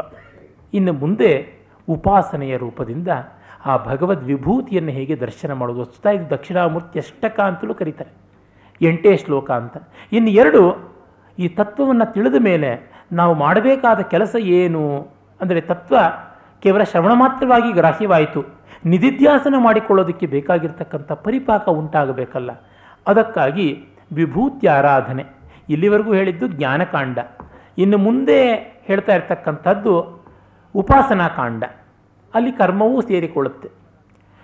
ಭೂರಂಭಾಂಸಿ ಅನಲಾನಿಲೋಂಬರ ಮಾ ಅನಲಾಂಬಿಲೋ ಅನಲಾನಿಲೋಂಬರ ಬರ ಮಹಂ ಅನಲಾಂ ಭೂರಂಭಾಂಸಿ ಅನಲಾನಿಲೋಂಬರಂ ಅಹಂ ಮಹರ್ನಾಥೋ ಹಿಮಾಂಶುಃ ಪು ಅಹರ್ನಾಥೋ ಹಿಮಾಂಶುಃ ಪುಮಾನ್ ಇತ್ಯಾಭಾತಿ ಚರಾಚರಾತ್ಮಕಮಿದಂ ಯಸ್ಯೈವ ಮೂರ್ತ್ಯಷ್ಟಕಂ ನಾಣ್ಯತ್ ಕಿಂಚನ ವಿದ್ಯತೆ ವಿಮರ್ಶತಾಂ ಯಸ್ಮಾತ್ ಪರಸ್ಮಾದ್ ವಿಭೋಸ್ತಸ್ಮೈ ಶ್ರೀ ಗುರುಮೂರ್ತಯೇ ನಮೈದಂ ಶ್ರೀ ದಕ್ಷಿಣಾಮೂರ್ತಯೇ ಅನ್ನುವ ಈ ಶ್ಲೋಕದಲ್ಲಿ ಭೂಹು ಅಂಬ ಅಂಬಾಂಸಿ ಅನಲ, ಅನಿಲ, ಅಂಬರ, ಅಹರ್ನಾಥ, ಹಿಮಾಂಶು, ಪುಮಾನ್. ಒಂದೇ ಸಾಲಿನಲ್ಲಿ ಅಷ್ಟಮೂರ್ತಿಗಳನ್ನು ಭೂಮಿ, ಅಂಬಸ್ ಅಂದರೆ ಅಪ್, ಭೂ, ಪೃಥ್ವಿ, ಅಪ್ಪು, ಅನಲ, ಅಗ್ನಿ. ಮತ್ತು ಅಥವಾ ತೇಜಸ್ಸು, ಅನಿಲ, ವಾಯು, ಅಂಬರ, ಆಕಾಶ, ಅದೇ ಆರ್ಡ್ರಲ್ಲಿ ಕೊಟ್ಟಿದ್ದಾರೆ ನೋಡಿ. ಮತ್ತು ಅಹರ್ನಾಥ, ಸೂರ್ಯ, ಹಿಮಾಂಶು, ಚಂದ್ರ, ಪುಮಾನ್, ಸೋಮಯಾಜಿ. ಅದ್ಭುತವಾದಂಥದ್ದು ಈ ಆರ್ಡರ್. ಹಿಂದೆ ನಮ್ಮ ಪ್ರೊಫೆಸರ್ ಕೆ ಎಸ್ ಕಣ್ಣನ್ನವರು ಇಲ್ಲಿಯೇ ಶಾಕುಂತಲದ ಬಗ್ಗೆ ಭಾಷಣ ಮಾಡುವಾಗ ಅಲ್ಲಿ ಅಷ್ಟಮೂರ್ತಿ ಸ್ವರೂಪ ಬರುತ್ತಲ್ಲ, ಅದರ ಬಗ್ಗೆ ಸುಮಾರು ಒಂದೂವರೆ ದಿವಸಗಳ ಭಾಷಣ ಮಾಡಿದರು. ಎರಡು ಗಂಟೆಗಳ ಕಾಲದ ಭಾಷಣ ಮಾಡಿದರು. ಆ ಒಂದು ಭಾಷಣ ಕೇಳಿದವರು ಅದನ್ನು ಜ್ಞಾಪಿಸಿಕೊಳ್ಳಬೇಕು. ಈ ಆತ್ಮವಸ್ತುವಿನಿಂದ ಮನಸ್ಸು. ಮನಸ್ಸಿನಿಂದ ರಜೋಗುಣದ ಕ್ರಿಯಾತ್ಮಕತೆ. ಅದರ ಮೂಲಕ ಆಕಾಶ, ಆಕಾಶದಿಂದ ವಾಯು, ವಾಯುವಿನಿಂದ ಅಗ್ನಿ, ಅಗ್ನಿಯಿಂದ ಆಪ, ಆಪದಿಂದ ಪೃಥ್ವಿ, ಪೃಥ್ವಿಯಿಂದ ಓಷಧಿ, ಓಷಧಿಯಿಂದ ಅನ್ನ, ಅನ್ನದಿಂದ ಮಾನವ ಅಂತ ಹೀಗೆ ಸೃಷ್ಟಿಕ್ರಿಯೆಯನ್ನು ನಾವು ಕಂಡಿದ್ದೀವಿ. ಇಲ್ಲಿ ಸಂಹಾರ ಕ್ರಿಯಾ ರೂಪದಲ್ಲಿ ಹೇಳಿದ್ದು ಯಾಕೆಂದರೆ ಸೃಷ್ಟಿಕ್ರಿಯೆ ನಮಗೆ ಬೇಡ. ಅದು ವಿಜ್ಞಾನಿಗಳು ಮಾಡ್ತಾ ಹೋಗ್ತಾರೆ, ಹೀಗೆ ಹೊರಕ್ಕೆ ಹೊರಕ್ಕೆ ಹೋಗೋದು ಒಳಕ್ಕೆ ಒಳಕ್ಕೆ ಹೋಗೋದು ಹಾಗಾಗಿ ಮೊದಲು ಭೂಮಿ. ಭೂಮಿಗೆ ಆಕರವಾದದ್ದು ಜಲ. ಜಲದ ಹಿನ್ನೆಲೆ ಅಗ್ನಿ, ಅಗ್ನಿಗೆ ಹಿನ್ನೆಲೆ ವಾಯು, ವಾಯುವಿಗೆ ಹಿನ್ನೆಲೆ ಆಕಾಶ. ಆಕಾಶಕ್ಕೆ ಹಿನ್ನೆಲೆಯಾದದ್ದು ಕ್ರಿಯಾತ್ಮಕತೆ, ಸೂರ್ಯ. ಅದಕ್ಕೆ ಹಿನ್ನೆಲೆಯಾದದ್ದು ಭಾವನಾಶೀಲತೆ, ಮನಸ್ಸು, ಚಂದ್ರ. ಅದಕ್ಕೆ ಹಿನ್ನೆಲೆಯಾದಂಥದ್ದು ಆತ್ಮತತ್ವ, ಸೋಮಯಾಜಿ ಅಂತ. ಹೀಗೆ ಅಂತ. ಭೂಮಿ, ಪೃಥ್ವಿ, ಸಾಲಿಡ್, ಲಿಕ್ವಿಡ್ ಸ್ಟೇಟ್, ಅಪ್. ಮತ್ತು ಗೇಷಿಯಸ್ ಸ್ಟೇಟ್, ವಾಯು. ಇವೆಲ್ಲ ಮ್ಯಾಟರ್ನ ಮೂರು ಸ್ಟೇಟ್ಗಳು. ಅಂದರೆ ದ್ರವ್ಯದ ಮೂರು ಸ್ಥಿತಿಗಳು. ಇದಲ್ಲದೆ ಎನರ್ಜಿ ಅನ್ನೋದು ಇನ್ನೊಂದು ವಿವರ್ತ, ಮ್ಯಾಟ್ರದ್ದು. ಇನ್ನೊಂದು, matter can change into energy and vice versa. ಹಾಗಾಗಿ ಅದು ತೇಜಸ್, ಅಗ್ನಿ ಅಂತ. ಮತ್ತು ಇವೆಲ್ಲ they are contained in space, ಅದು ಆಕಾಶ ಅಂತ. ಹೀಗಾಗಿ all but matter and energy ಪಂಚಭೂತಗಳಲ್ಲಿ ಬಂದು ಸೇರಿಕೊಳ್ಳುತ್ತೆ. ಸ್ಪೇಸ್ ಅಂತ. ಸೂರ್ಯ ಚಂದ್ರರು ಕಾಲದ ಸಂಕೇತಗಳು. ಹೀಗಾಗಿ ಮೊದಲಿಂದಷ್ಟು ಈ ಪಂಚಭೂತಗಳು ಸ್ಪೇಸ್ನ ಡೈಮೆನ್ಷನ್ ತೊಗೊಂಡ್ರೆ ಸೂರ್ಯಚಂದ್ರರು ಟೈಮ್ನ ಡೈಮೆನ್ಷನ್ ತೊಗೊಳ್ತಾರೆ. ಹೀಗಾಗಿ ಸ್ಪೇಸ್, ಟೈಮ್, ಮ್ಯಾಟರ್ ಆ್ಯಕ್ಟಿವಿಟಿ ಅಂತ ನಾಲ್ಕು ಆಯಿತು. ಇನ್ನು ಉಳಿಯೋದು ಯಾವುದು? ಲೈಫ್. ಲೈಫಲ್ಲಿಯೇ ಥಾಟ್ ಆ್ಯಂಡ್ ಲ್ಯಾಂಗ್ವೇಜ್ ಕೂಡ ಸೇರಿಕೊಳ್ಳುತ್ತೆ. ಅದು ಆತ್ಮ ಅಥವಾ ಪುಮಾನ್, ಸೋಮಯಾಜಿ ಅಂತನ್ನುವಂಥದ್ದು. ಹೀಗಾಗಿ Einstein is equal to M C ಸ್ಕ್ವೇರಲ್ಲಿ ಜಗದ್ ರಹಸ್ಯವನ್ನೆಲ್ಲ ಒಂದು ಸಂಪುಟೀಕರಣ ಮಾಡಿಬಿಟ್ಟ. ಆದರೆ ಜೀವ ಜಗದ್ ರಹಸ್ಯವನ್ನು ಇನ್ನೂ ಒಂದೇ ಸೂತ್ರದಲ್ಲಿ ಹೇಳುವುದನ್ನು ಸೈನ್ಸ್ ಮಾಡಿಲ್ಲ. ಅದು ಮ್ಯಾಥಮೆಟಿಕಲ್ ಆಗಿ ಎಂಪೆರಿಕಲ್ ಆಗಿ ಮಾಡಬೇಕು. ಅದನ್ನು ಮೊದಲೇ ನಮ್ಮ ವೇದಾಂತ ಮಾಡಿ ಇಟ್ಟಿದೆ ಅದು ಇದು. ಭೋರಂಬಾಂ ಸೆನಲಾನಿಲೋಂಬರ ಮಹರ್ನಾಥೋ ಹಿಮಾಂಶು ಪುಮಾನ್ ಇತ್ಯಾಭಾತಿ ಚರಾಚರಾತ್ಮಕಮಿದಂ ಯಸ್ಯೈವ ಮೂರ್ತ್ಯಷ್ಟಕಂ. ಇದು ಅಷ್ಟಮೂರ್ತಿ. ಹೀಗಾಗಿ ನಾಣ್ಯತ್ಕಿಂಚನ ವಿದ್ಯತೆ ವಿಮರ್ಶತಾಂ, ಯತ್ ಯಸ್ಮಾತ್ ಪರಸ್ಮಾತ್ ವಿಭೋ. ಆ ಪರಮಾತ್ಮನಿಗಿಂತ ಇನ್ಯಾವುದು ಇದಕ್ಕಿಂತ ಭಿನ್ನವಾಗಿ ಇಲ್ಲ. ನಮಗೆ ಜಗತ್ತಲ್ಲಿ ಇನ್ನೇನಿದೆ? ಸೂರ್ಯ ಅಲ್ಲದೆ, ಚಂದ್ರ ಅಲ್ಲದೆ, ಈ ಪಂಚಭೂತಗಳಲ್ಲದೆ ಮತ್ತು ಈ ಸೋಮಯಾಜಿಯಂಥ ಆ ಯಜ್ಞ ಸ್ವರೂಪವಾದ ಅಗ್ನಿಶೋಮಾತ್ಮಕವಾದ ಮಂಡಲವನ್ನು ರಯಿ ಮತ್ತು ಪ್ರಾಣ ಅಂತ ಯಾವುದನ್ನು ಪ್ರಶ್ನೋಪನಿಷತ್ತು ಹೇಳುತ್ತೆ, ಅದನ್ನು ಹೇಳುವಂತಹ ಪರಮತತ್ವ ಬಿಟ್ಟು ಇನ್ಯಾವುದೂ ಇಲ್ಲ ಅಂತ ಗೊತ್ತಾಗುತ್ತೆ. ಇದು ನಿಮಗೆ ಉಪಾಸನೆಗಿರುವಂಥದ್ದು ನಿಮಗೆ ಆ ಈ ಒಂದು ಬ್ರಹ್ಮ ಸಾಕ್ಷಾತ್ಕಾರಕ್ಕೆ ಯಾವುದು ಒಂದನ್ನಾದರೂ ಹಿಡ್ಕೊಳ್ಳಿ, ಪೃಥ್ವಿಯನ್ನಾದರೂ ಹಿಡ್ಕೊಳ್ಳಿ, ಅಂತರಿಕ್ಷವನ್ನಾದರೂ ಹಿಡ್ಕೊಳ್ಳಿ, ವಾಯುವನ್ನಾದರೂ ಹಿಡ್ಕೊಳ್ಳಿ, ಹಿಮಾಂಶವನ್ನಾದರೂ ಹಿಡ್ಕೊಳ್ಳಿ, ಕಲಾನಾಥ, ಚಂದ್ರ, ಬೇಡ ಅಂತಂದರೆ ನೀವು ಉಷ್ಣಾಂಶವಾದಂತಹ ಅಹರ್ನಾಥ ಸೂರ್ಯನನ್ನು ಇಟ್ಕೊಳ್ಳಿ, ಇಲ್ಲ ಸೋಮಯಾಜಿಯನ್ನು ಇಟ್ಕೊಳ್ಳಿ, ಯಾವುದೇ ಒಂದು ರೂಪದಿಂದ ಉಪಾಸನೆ ಮಾಡಿ ಬ್ರಹ್ಮವನ್ನು ಅರಿಯಬಹುದು, ಬ್ರಹ್ಮಭಾವ ಪಡೆಯಬಹುದು ಅನ್ನುವುದಕ್ಕೆ ಈ ಶ್ಲೋಕ. ಮತ್ತೆ ಫಲವನ್ನು ಹೇಳುವಂಥದ್ದು ಕಡೆಯಲ್ಲಿ. ಉಪಾಸನೆಯನ್ನು ಹೇಳಿಯಾಯಿತು ಫಲವನ್ನು ಹೇಳುವಂಥದ್ದು ಹತ್ತನೇ ಶ್ಲೋಕ. ಸರ್ವಾತ್ಮತ್ವಮಿತಿ ಸ್ಫುಟೀಕೃತಮಿದಂ ಯಸ್ಮಾದಮುಷ್ಮಿನ್ ಸ್ತವೆ ತೇನಾಸ್ಯ ಶ್ರವಣಾತ್ ತದರ್ಥ ಮನಸ ತಥಾರ್ಥ ಮನನಾದ್ ಭಾನಾಚ್ಯ ಸಂಕೀರ್ತನಾತ್ ಸರ್ವಾತ್ಮತ್ವ ಮಹಾವಿಭೂತ ಸಹಿತಂ ಸ್ಯಾದೀಶ್ವರತ್ವಂ ಸ್ವತಃ ಸಿದ್ಧೇತ್ತತ್ ಪುನರಷ್ಟಧಾ ಪುರಣತಂ ಚೈಶ್ವರ್ಯಂ ಅವ್ಯಾಹತಂ. ಈ ಫಲಗಳನ್ನು ಕೇವಲ ಯಾರು ಮಧ್ಯಮಾಧಿಕಾರಿಗಳು ಮಂದಾಧಿಕಾರಿಗಳು ಅವರಿಗೆ ಹೇಳಿರುವುದು. ಉತ್ತಮಾಧಿಕಾರಿಗೆ ಸ್ವಾತ್ಮಪ್ರಾಪ್ತಿಗಿಂತ ಸ್ವಾತ್ಮಜ್ಞಾನಕ್ಕಿಂತ ಬೇರೆಯ ಫಲ ಇಲ್ಲ. ಆದರೆ ಅದನ್ನು ಬಿಟ್ಟು ಮಿಕ್ಕಿದ್ದನ್ನೇ ಇಲ್ಲಿ ಹೇಳಿರುವಂಥದ್ದು.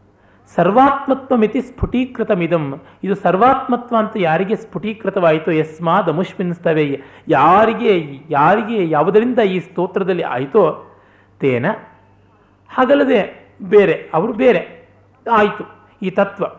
ಮತ್ತು ಇದನ್ನು ಈ ಪರಮಾರ್ಥ ತತ್ವವನ್ನು ಹೇಳಿರೋದ್ರಿಂದ ಇದನ್ನು ಕೇವಲ ಉಪಾಸನೆ ಮಾಡಿದ್ರೆ ಅಥವಾ ಪಾರಾಯಣ ಮಾಡಿದ್ರೂ ಕೂಡ ಸಿಗುವಂಥದ್ದು ಯಾವುದು? ಶ್ರವಣ, ತಥಾ ಅರ್ಥ ಮನನಾತ್ ಕೇಳಿ ಮತ್ತು ಮನನ ಮಾಡೋದು, ಧ್ಯಾನ, ನಿಧಿಧ್ಯಾಸನ ಮಾಡುವುದು, ಸಂಕೀರ್ತನ ಮಾಡುವುದರಿಂದ ಸರ್ವಾತ್ಮತ್ವ ಮಹಾವಿಭೂತಿ, ಸರ್ವಾತ್ಮತ್ವ ಅನ್ನುವ ವಿಭೂತಿ ಸಿಕ್ಕೇ ಸಿಗುತ್ತೆ. ಜೊತೆಗೆ ಈಶ್ವರತ್ವ ಕೂಡ ಬರುತ್ತೆ, ಬ್ರಹ್ಮತ್ವ ಬಂದ ಮೇಲೆ ಅವರಿಗೆ ಸಾರೂಪ್ಯ ಸಿಕ್ಕಾಗ ಈಶ್ವರತ್ವ ಕೂಡ ಬರುತ್ತೆ. ಅದು ವಿದೇಹ ಮುಕ್ತಿ ಅಂತ ಕರಿತೀವಿ. ವಿದೇಹದಲ್ಲಿ ಸಾರೂಪ್ಯ ಮುಕ್ತಿ. ದೇಹ, ದೇಹದಲ್ಲಿಯೇ ಸಿಗುವಂಥದ್ದು ಸಾಯುಜ್ಯ. ಅದು ಮುಖ್ಯವಾದಂಥ ಮುಕ್ತಿ. ಅದನ್ನೇ ಸದ್ಯೋಮುಕ್ತಿ ಜೀವನ್ಮುಕ್ತಿ ಅಂತ ಕರೀತಾರೆ. ಜೀವನ್ಮುಕ್ತಿಯನ್ನು ಒಪ್ಪದೇ ಇದ್ದವರಿಗೆ ವಿದೇಹ ಮುಕ್ತಿ ಅಂತೂ ಇದ್ದೇ ಇದೆ. ಅದರೊಳಗೆ ಸಾರೂಪ್ಯ, ಸಾಲೋಕ್ಯ, ಸಾಷ್ಟಿ ಸಾಯುಜ್ಯ ಅಂತೆಲ್ಲ ಉಂಟು, ಕ್ಯಾಟಗರೀಸು. ಪರವಾಗಿಲ್ಲ. ಮತ್ತು ಸಿದ್ಧೇ ತತ್ ಪುನಃ ಅಷ್ಟಧಾಪರ್ಣತಂಚ ಐಶ್ವರ್ಯಂ ಅವ್ಯಾಹತಂ. ಅವಿಕಾರಿಯಾದ, ಅವಿನಾಶಿಯಾದ ಐಶ್ವರ್ಯ, ಅಷ್ಟದ ಐಶ್ವರ್ಯ ಅಂದರೆ ಅಷ್ಟೈಶ್ವರ್ಯ, ಅಣಿಮಾ, ಮಹಿಮಾ, ಗರಿಮಾ, ಲಘಿಮಾ, ಪ್ರಾಪ್ತಿ, ಪ್ರಾಕಾಮ್ಯ ಈಶತ್ವ ವಶಿತ್ವಗಳು ಅನ್ನುವುದು ಸಿಗುತ್ತವೆ ಅಂತ. ಬ್ರಹ್ಮವಸ್ತು ಸಿಕ್ಕ ಮೇಲೆ ಯಾವುದು ಸಿಕ್ಕರೂ ಸಿಗದೇ ಇದ್ದರೂ ಅವನಿಗೆ ಯಾವ ಡಿಸ್ಟರ್ಬೆನ್ಸೂ ಇಲ್ಲ. ಅದು ಮಿಥಿಲೆಯೆಲ್ಲ ಉರಿತಾ ಇದ್ದಾಗ ಜನಕ ಮಿಥಿಲಾಯಾಮ್ ಪ್ರದೀಪ್ತಾಯಾಮ್ ನಮೇ ಕಿಂಚನ ದಹ್ಯತೆ ನನಗೆ ಯಾವುದೂ ಸುಡ್ತಾ ಇಲ್ಲ ಅಂತ ಅಂದುಕೊಂಡಂತೆ ಈ ಒಂದು ದೃಷ್ಟಿ ಬರುತ್ತೆ. ನಮಗೆ ಅದರ ಬಗ್ಗೆ ದೊಡ್ಡದು ಅಂತ ಇದ್ದಾಗ ಇವೆಲ್ಲ ಭ್ರಮೆಗಳು ಬರುತ್ತೆ. ಅದಲ್ಲ, ಎಂಥ ಶ್ರೀಮಂತನೂ ಒಂದಲ್ಲ ಒಂದು ದಿವಸ ಕೊಡುಕೊಂಡು ಹೋಗಬೇಕಾಗಿದೆ ಅಂತ ಗೊತ್ತಾದ ಮೇಲೆ ಅದರ ಬಗ್ಗೆ ಗಮನ ಹರಿಯುವಂಥದ್ದೇ ಅಲ್ಲ. ಮುಂಚೆ ಅದರ ಬಗ್ಗೆ ಹೆಚ್ಚಾಗಿ ಗಮನ ಹರಿತಾ ಇರುತ್ತೆ. ಹೊಸದಾಗಿ ಡಿಗ್ರಿ ತಗೊಂಡಿದ್ದಾಗ ಹೆಸರು ಪಕ್ಕ ಡಿಗ್ರಿ ಹಾಕ್ಕೋತಾ ಇರ್ತೀವಿ. ಹೆಸರೇ ಶಾರ್ಟ್ ಫಾರಮ್ಗೆ ಬರ್ತಾ ಇದ್ದಾಗ ಡಿಗ್ರಿಯಲ್ಲಿ ಉಳಿಯುತ್ತೆ. ಹೀಗೆ ಇವೆಲ್ಲ ಕ್ರಮಕ್ರಮವಾಗಿ ಉದುರಿ ಹೋಗುವಂಥದ್ದು. ಅದರಿಂದ ಈ ಮಂದ ಮಧ್ಯಾಧಿಕಾರಿಗಳಿಗೆ ಈ ಮೂರ್ತವಾದಂತಹ ಫಲವನ್ನು ಹೇಳಿದ್ದಾರೆ. ಉತ್ತಮಾಧಿಕಾರಿಗೆ ಫಲ ಅನ್ನೋದು ಪ್ರತ್ಯೇಕವಲ್ಲ. ಸ್ವಸ್ವರೂಪವೇ ಫಲ. ಅದೇ ಕಾರ್ಯ ಕಾರಣ ಆತ್ಯಂತಿಕವಾದ ಪ್ರಯೋಜನ ಅನ್ನುವುದರಿಂದ ದಕ್ಷಿಣಾಮೂರ್ತಿ ಸ್ತೋತ್ರದ ಸಾಮಾನ್ಯವಾದ ಪರಿಚಯ ಆಯಿತು. ಓಂ ತತ್ಸತ್. ಸ್ನೇಹಿತರೆ, ಒಂದೂವರೆ ಗಂಟೆ ಹೊತ್ತು ಹೇಗೆ ಹೋಯಿತು ಅಂತಲೇ ಗೊತ್ತಾಗೋದಿಲ್ಲ. ಬಹಳ ಗಹನವಾದ ವಿಷಯಗಳನ್ನು ಬಹಳ ವಿಶದವಾಗಿ ಮನಮುಟ್ಟುವಂತೆ ಪ್ರತಿಪಾದನೆ ಮಾಡಿದ್ದಾರೆ ಶತಾವಧಾನಿ ಡಾಕ್ಟರ್ ರಾ. ಗಣೇಶ್ ಅವರು. ಪ್ರಾಯಶಃ ದಕ್ಷಿಣಾಮೂರ್ತಿ ಸ್ತೋತ್ರ ಒಂದನ್ನು ಅಧ್ಯಯನ ಮಾಡಿದ್ರೆ ವೇದಾಂತ ಶಾಸ್ತ್ರದ ಒಂದು ಸ್ಥೂಲ ಪರಿಚಯ ಆಗತ್ತೆ ಅನ್ನೋದರ ಬಗ್ಗೆ ಸಂದೇಹ ಇಲ್ಲ. ಅದರ ಕಲ್ಪನೆಯಂತೂ ಬರುತ್ತೆ. ಇಲ್ಲಿ ಎರಡು ಭಾಗ ಇದೆ. ಒಂದು, ಅದನ್ನು ಶಾಬ್ದಿಕವಾಗಿ ಗ್ರಹಿಸೋದು. ಅದು ಸ್ವಲ್ಪ ಕಷ್ಟಪಟ್ಟರೆ ಆಗಬಹುದು ಅದಕ್ಕಿಂತ ಕಷ್ಟವಾದದ್ದು ಅಂತ ಹೇಳಿದ್ರೆ, ಈ ಕಾನ್ಸೆಪ್ಟ್ಸನ್ನು ಇಂಟರ್ನಲೈಸ್ ಮಾಡಬೇಕು ನಾವು. ಅದು ಸ್ವಲ್ಪ ಮನನನ್ನು, ಚಿಂತನನ್ನು ಅಪೇಕ್ಷಿಸುತ್ತೆ. ತಾಳ್ಮೆಯಿಂದ ನಾವು ಮನನ ಚಿಂತನೆ ಮಾಡಿದ್ರೆ ಈ ಕಾನ್ಸೆಪ್ಟ್ಸ್ ಹೆಚ್ಚು ಆಳವಾಗಿ ನಮಗೆ ನಮ್ಮ ಮನಸ್ಸುಗಳಲ್ಲಿ ಊರಿ ನಮಗೆ ಪ್ರಯೋಜನಕಾರಿ ಆಗುತ್ತವೆ ದಕ್ಷಿಣಾಮೂರ್ತಿ ಸ್ತೋತ್ರದ ವಿಶೇಷ ಅಂದರೆ ಅದರಲ್ಲಿ ವೇದಾಂತದ ಪ್ರಕ್ರಿಯೆಗಳೆಲ್ಲ ಬಂದಿದೆ, ವೇದಾಂತದ ಪರಿಭಾಷೆಯಲ್ಲಿಯೇ ಬಂದಿದೆ, ವೇದಾಂತದ ಪರಿಭಾಷೆ ಮಾಯಾ, ಜಾಗೃತ ಸ್ವಪ್ನ ಸುಷುಪ್ತಿ ಇತ್ಯಾದಿ ವೇದಾಂತದ ಪರಿಭಾಷೆ ಕೂಡ ಅದರಲ್ಲಿ ಬಂದುಬಿಟ್ಟಿದೆ. ಹೀಗಾಗಿ ಇದನ್ನು ತಾಳ್ಮೆಯಿಂದ ಅಧ್ಯಯನ ಮಾಡಿದರೆ ಎಂಥವರೆಗೂ ವೇದಾಂತದ ಒಂದು ಸ್ಥೂಲವಾದ ಪರಿಚಯ ನಿಶ್ಚಿತವಾಗಿ ಆಗತ್ತೆ. ಈ ಒಂದು ಮುಖ್ಯವಾದ ವೇದಾಂತ ಗ್ರಂಥದ ಪರಿಚಯ ಮಾಡಿಕೊಟ್ಟ ಶತಾವಧಾನಿ ಡಾಕ್ಟರ್ ರಾ. ಗಣೇಶ್ ಅವರಿಗೆ ಈ ದತ್ತಿ ಉಪನ್ಯಾಸದ ಪ್ರಾಯೋಜಕರಾದ ದಿವಂಗತ ಜಸ್ಟಿಸ್ ಆರ್ ವೆಂಕಟರಾಮಯ್ಯ ಅವರ ಚಿರಂಜೀವಿಗಳು ಅವರ ಕುಟುಂಬ ಪರಿವಾರದವರ ಹಾಗೂ ಗೋಖಲೆ ಸಾರ್ವಜನಿಕ ವಿಚಾರ